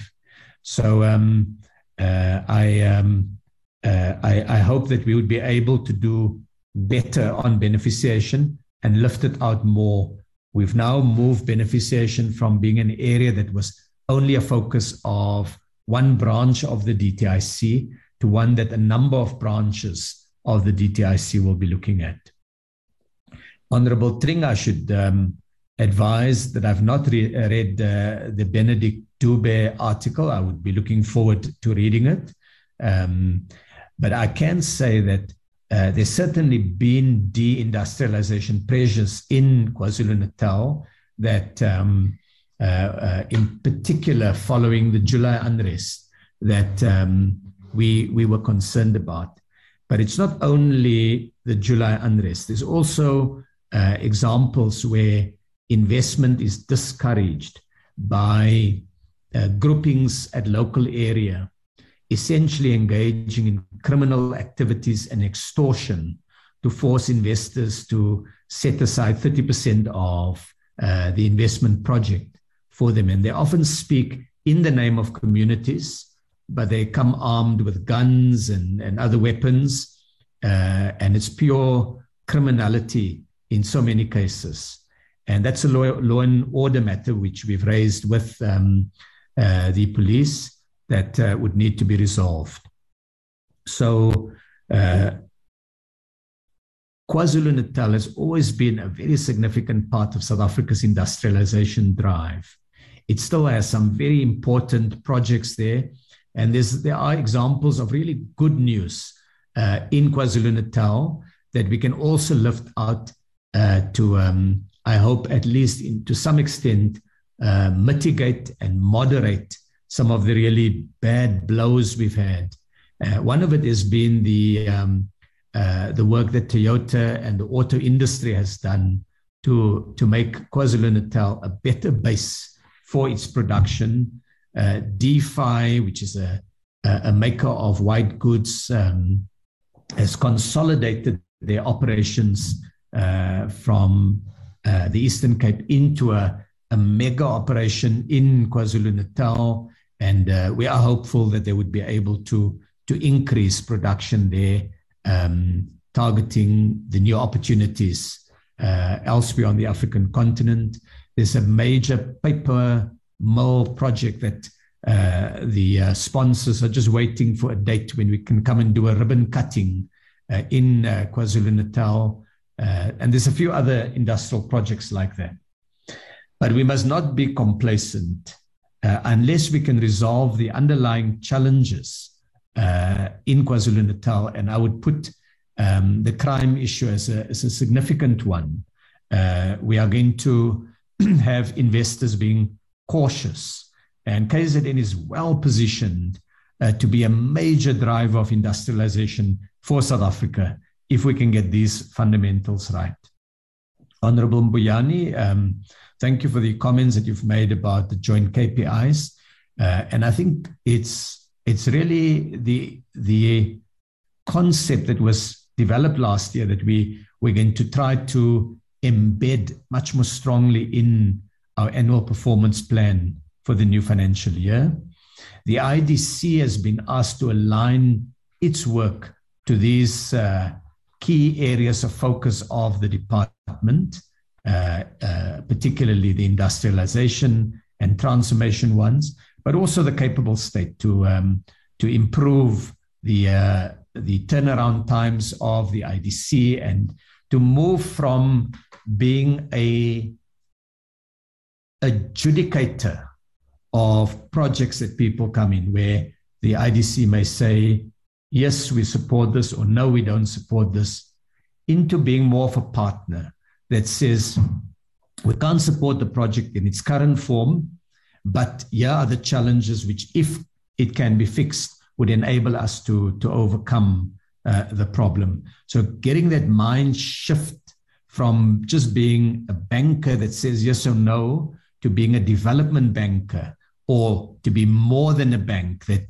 to be an industrializing agency is what um, we're working with the board now to embed inside the IDC. The IDC is now a partner in almost all of the master plans uh, uh, from the, the steel master plan, where the IDC, of course, has a, a desk that does uh, sector investments in the steel industry. It's been a big player in the past. Um, to clothing and textiles, where the IDC is now administering the clothing and textile uh, incentive uh, or support package that government has put in place uh, to areas like uh, the furniture industry, where the IDC will be putting up a, a new fund in partnership with the DTIC to promote furniture uh, production in South Africa. So there is that alignment taking place. Uh, Honorable Mbuyane raised the question of economic concentration and what is uh, the role of the NEF, IDC, and the department in this. So there's a few areas. The first is uh, the support that the department gives to uh, enabling market inquiries into highly concentrated sectors, together with the proposals that come out of it. So, honorable members will recall that the grocery retail sector is highly concentrated. A couple of uh, large supermarkets are, have the vast bulk of uh, that market sewn up. And so, what we do now is uh, the competition authorities looked at the uh, presence of retailers, grocery retailers in shopping malls, and they discovered these very long lease agreements where an anchor tenant, which would be one of the big grocery retailers, could have a 10 year lease, exclusivity lease, that would not permit any other um, grocery retailer to come in. And that means smaller players in particular never get into it because the larger players would each become an anchor tenant in a different um, uh, shopping mall. So the Competition Commission has acted against that. They've been able to um, to uh, get uh, commitments from big retailers to discontinue that uh, in a number of shopping malls. So that's one example of uh, the action by the competition authorities. Now, it's not enough to use competition instruments.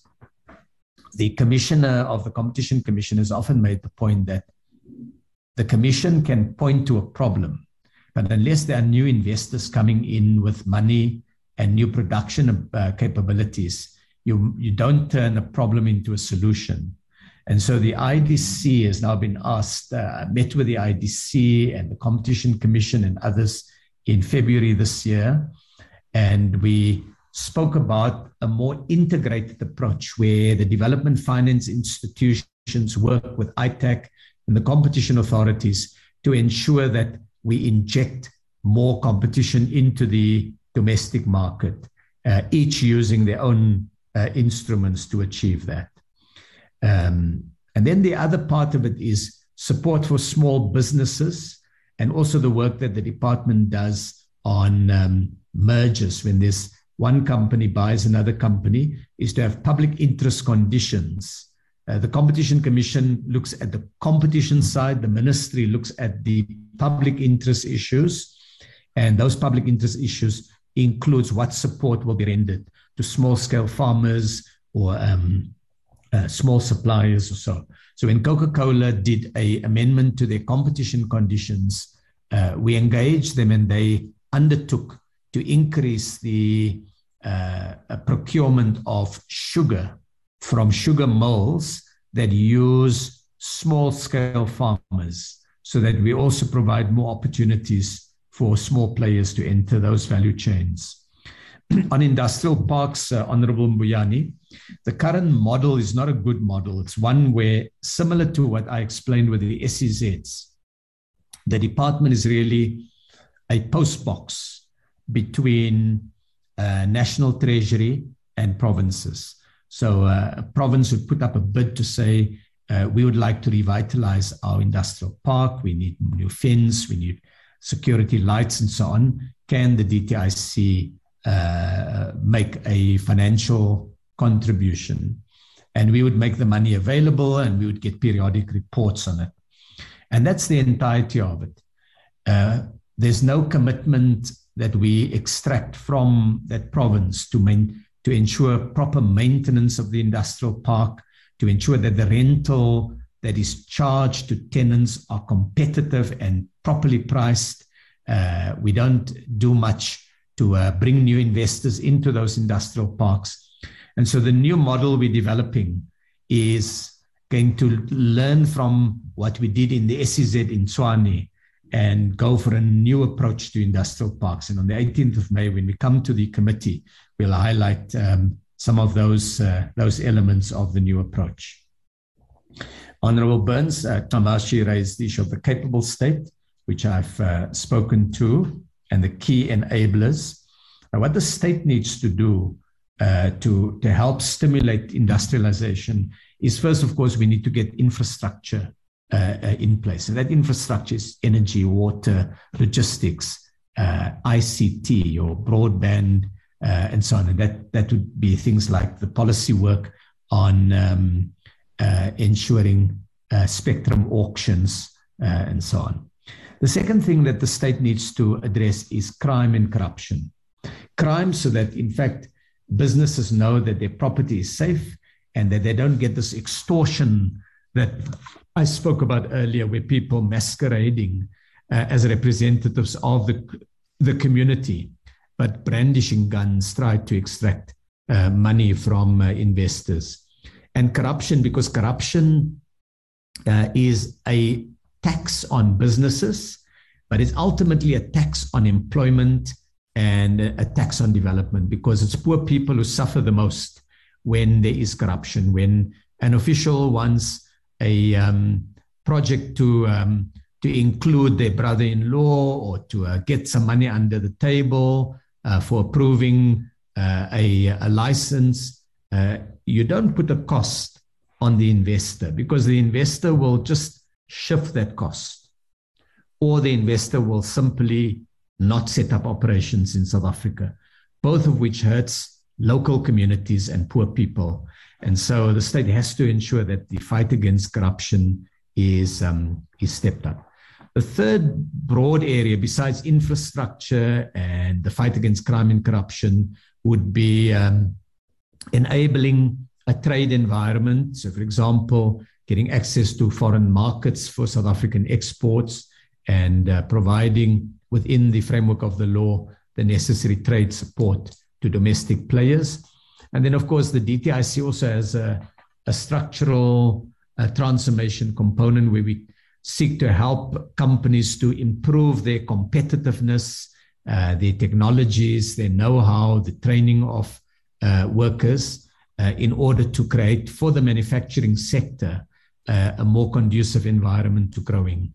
And so getting all of that right is important. And uh, Honorable Burns Ncamashe, you've pointed to road infrastructure. When I look at small scale farming um, in the Eastern Cape, in fact, not even small scale farming, but subsistence farming, the reason why people very often in the Eastern Cape will be producing only for the local community and not for national markets is because of the lack very often just of a road that connect a village to a proper market that is able to buy the products and so you you, have these informal markets that are too small to um, uh, incentivize local communities to expand production so road infrastructure is an economic imperative you're absolutely right on transformation, I think you've put the point very, very well and very strongly around BEE.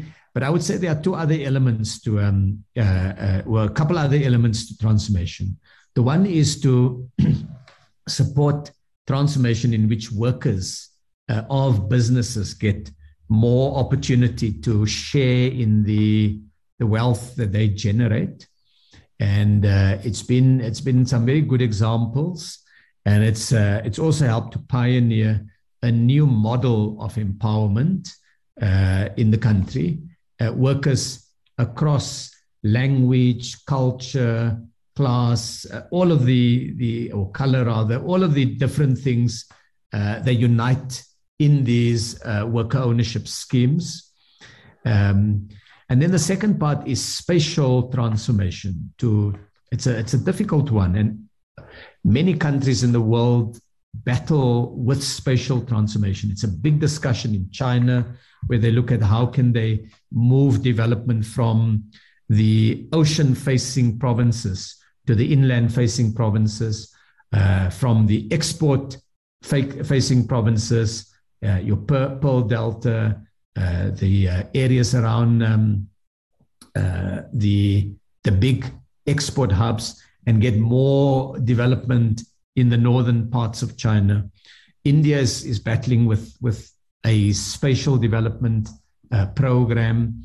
And even developed countries look at it. I mean, when the European Union was, was formed, uh, a big part of the EU was providing the structural uh, transformation funds that assisted countries like Portugal and Spain and others, Ireland, uh, to develop because they were seen as underdeveloped regions of Europe. So across the world, it's a big challenge. So I would not want to take that out of the equation. And then, then finally, there's very high levels of economic concentration that can limit young people from entering the economy. And I'm talking of Black South Africans who are young, but I'm even talking about white South Africans that are young. Uh, both groupings are finding that uh, the entrepreneurship that they may have cannot find space when you have such high levels of economic concentration that locks out new players. And it means uh, that South Africa loses sources of growth. So we're looking at broadening the uh, transformation agenda to cover not only individual industrialists, but also workers and communities. We're looking at uh, um, not only promoting actively ownership of women, young people, and Black South Africans, but also addressing the spatial inequities and um, looking at econ- uh, economic uh, concentration. Honorable uh, Malametsha has raised uh, a point that I've responded to earlier, which is on the Tshwane SEZ. And he makes a very sensible proposal, which is why don't the department take the learnings out of the Tshwane SEZ and roll it out across the country? And it's honorable, uh, uh, as if you've read our uh, our minds as, as if you were sitting in the internal discussions in the DTIC, because that's what we we will be seeking to do now. There are challenges, and I want to be frank about the challenges. The first challenge is our budget for spatial development is limited. We only have a set uh, sum of money that's available, and that sum of money has to stretch a very long way. So we uh, we've drawn in our uh, chief financial officer, the CFO, Shabir Khan, uh, uh, in a meeting. I think it was uh, either last week or the week before that, uh, when the deputy ministers, Deputy Minister uh, Gina and Deputy Minister Majola, and I sat with the the DG, the CFO, and the relevant DDGs to look at how to reposition our special program and we looked, among others, at the budget. And so the question was, how can we make that budget stretch much more? Of course, we're also going to try to get more money from National Treasury. Um, but given the uh, the challenges the Treasury has to balance, we don't want to make the entirety of our program dependent on getting more money. Some of it has to be in using our money more smartly and squeezing more money from uh, provinces uh, as co partners in this and creating a more conducive environment so that the private sector can also bring more money in. Private sector is obviously not going to bring money into the same areas that the state brings in. We may bring it in, say, for bulk infrastructure, but they may be able to bring in uh, into other areas like um, the top structures or they will bring in the big investment um, that will then uh, buy the machinery and set up the operations and so on. So, Honorable uh, Malametsha, um, that's, that's the approach we want to take. What complicates our life is not just budget, it's also that we now want to broaden the focus of the department instead of the department only looking at its 10 SEZs and its more than um, 50 uh, uh, industrial parks that are run by the provinces, we want the department to look at all 52 districts and develop over the next couple of years an, an industrializing initiative in every of the districts, either a new one if there's nothing in place, or to revamp and strengthen one if there is one in place, or if there is nothing that the state has in, in mind, is to support private sector industrial initiatives. Sometimes in the mining area, we're working at the moment with a big mining house uh, who is in the Northern Cape, and they believe that they can do more to uh, stimulate industrialization in the Northern Cape through a supplier development park uh, located closer to their operations. So that's really where, where we are moving now. And um, of course, all of these areas uh, require solid infrastructure.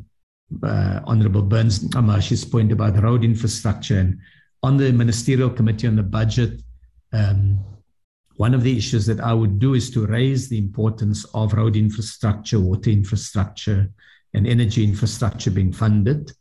Um, but it also means, and this is where the president is been uh, focusing the, uh, the, the area of work that we need to do, unlocking more that can be done uh, from private investors in boosting industrialization and manufacturing. Uh, thank you very much, Chair. I hope I've covered all of the different questions that came up uh, from uh, honorable members. Thank you very much. Yes, I think you did. I don't see any further follow-up hands, Minister, so thank you very much for the, this engagement. And I think as a PC, there were, there were a few occasions where you mentioned uh, while making your presentation that you would like to come to the committee to give us more information on certain aspects. So um, we will um, let you know, you know, when we can uh, uh schedule it so that it fits into your program and we are kept up to date on developments. Thank you very much, Minister, and your team. We now go to our second um, item for for today, um, which is the I think the public protector's report. Um, yeah, consideration of the first draft of the public uh, protector's report on the Toyota quantum um, remedial action. Um, can I just check with the committee secretary? I don't have my agenda open. Minister, did you want to make a comment? Thank you very much, uh, Chairperson. Chairperson, I, I, was specifically uh, requested to be present for the first item. I want to find out if, uh, with your permission, uh, I could be excused, uh, given that that item is now completed. Yes, thank you very much, Minister, and your team. Thank you very much. Thank you very much to all the honorable members. Thank you. Can we just have the agenda again? Um, Chair, you are correct. Yes. The next um, item okay. is, is what you said. So if we can flag the report, would that be okay, Chair? Yes, please do so. Thank you. Um, Chair, if I may take members through the draft report, Chair, would, would that be in order? That's in order. Proceed, Mr. Hermans. Um, Chair, the report that we have in, before us is the report of the Portfolio Committee on Trade and Industry on the Public Protector's Report on a systemic investigation into allegations of illegal conversions of goods carrying Toyota Quantum panel vans into passenger carrying minibus taxis to transport members of the public for reward dated. It will be dated on the day we will formally adopt it. And then the, the report follows as, as follows. I'll go start from number two, Chair. On the 7th of May 2019, the Public Protector's Report, and I won't read a long title, was, was was referred to the Portfolio Committee on Trade and Industry for consideration and report with specific reference to the matters falling within its ambit. The committee was required to consider whether it was satisfied with the remedial action taken by the Minister of Trade, Industry and Competition to take urgent and appropriate steps to harness and foster good, effective, efficient work relations between the National Regulator of Compulsory Specification, the NRCS, and the South African Bureau of Standards, SABS, as well as to ensure that these two entities complement each other in the interest of government, members of the public, and any other applicant may be in need of this service.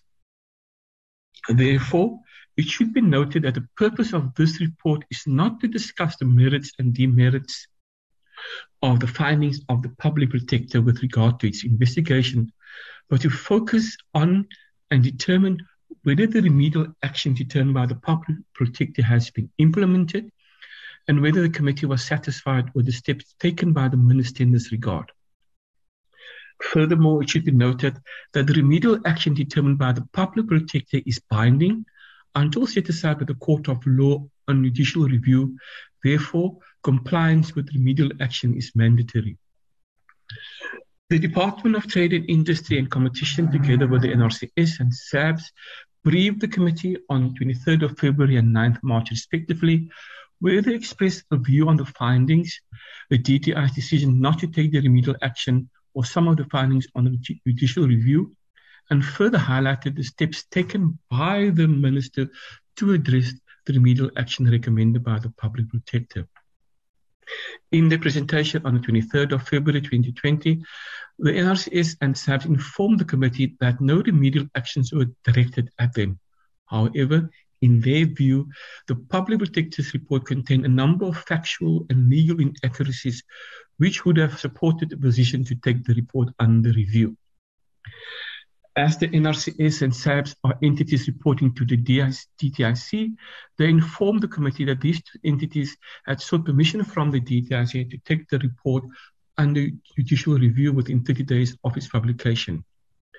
However, the DTIC informed the committee that as no direct adverse findings were made against the department or its entities reporting to it. It was of the view that in the spirit of cooperative governance, it will not be supportive of such an approach. Therefore, as a result of this decision not to take the matter under judicial review, the minister is in fact bound to implement the determined remedial action. In light of the above, the committee then requested the DTIC and its entities to brief the committee on the 9th of March on the steps taken by the minister in addressing the remedial action prescribed in the report. The DTIC informed the committee that the minister subsequently complied with the remedial action and had facilitated the creation of a memorandum of understanding that formalized the areas of cooperation and co- collaboration between the NRCS and SABS.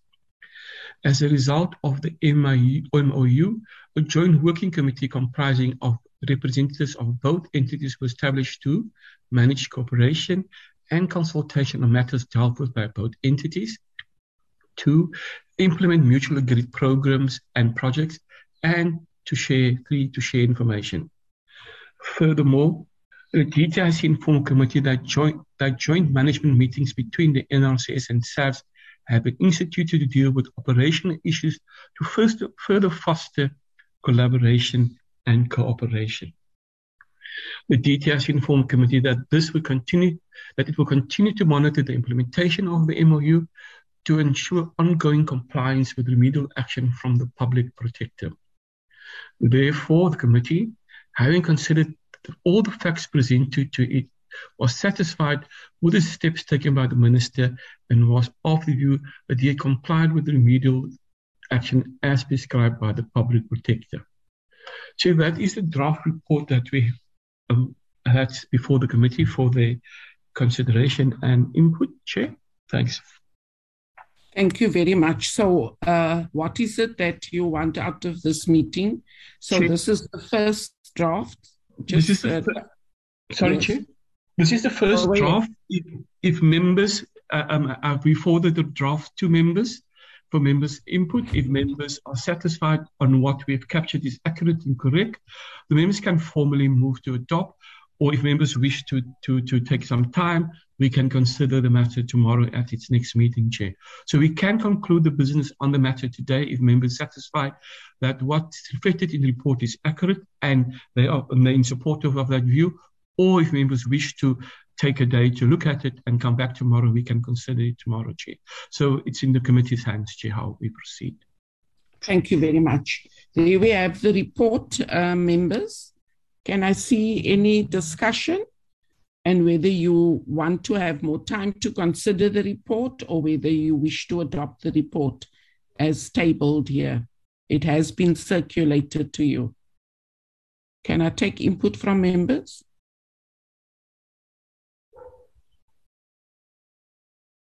Chair, Mr. Mbuyane. Honorable Mbuyane, yes. Uh, Chairperson, thank you once again. Uh, Chair, I will propose that we, we adopt the report uh, as presented. Thank you.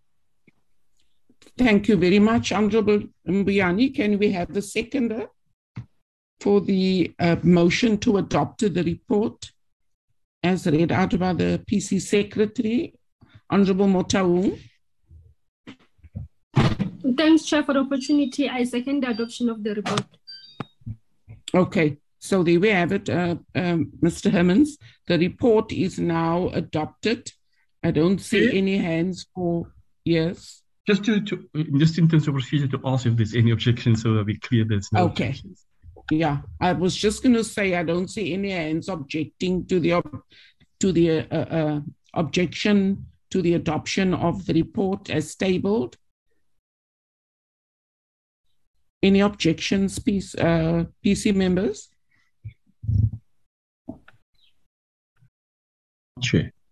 No, none. So we take the report as adopted. Thank you very much. Um, as a conclusion to uh, this, uh,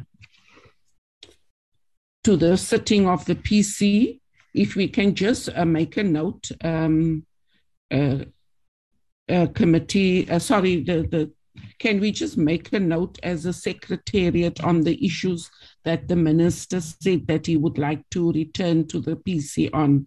I think I picked up two occasions, but I think we must just uh, capture it in the minutes and then we can process it going forward.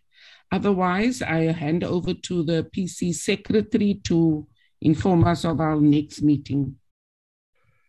Chair, our next meeting is on is tomorrow, and we will be dealing with um, the briefing by the National Consumer Tribunal on its financial and non-financial performance for the 2021-22 financial year.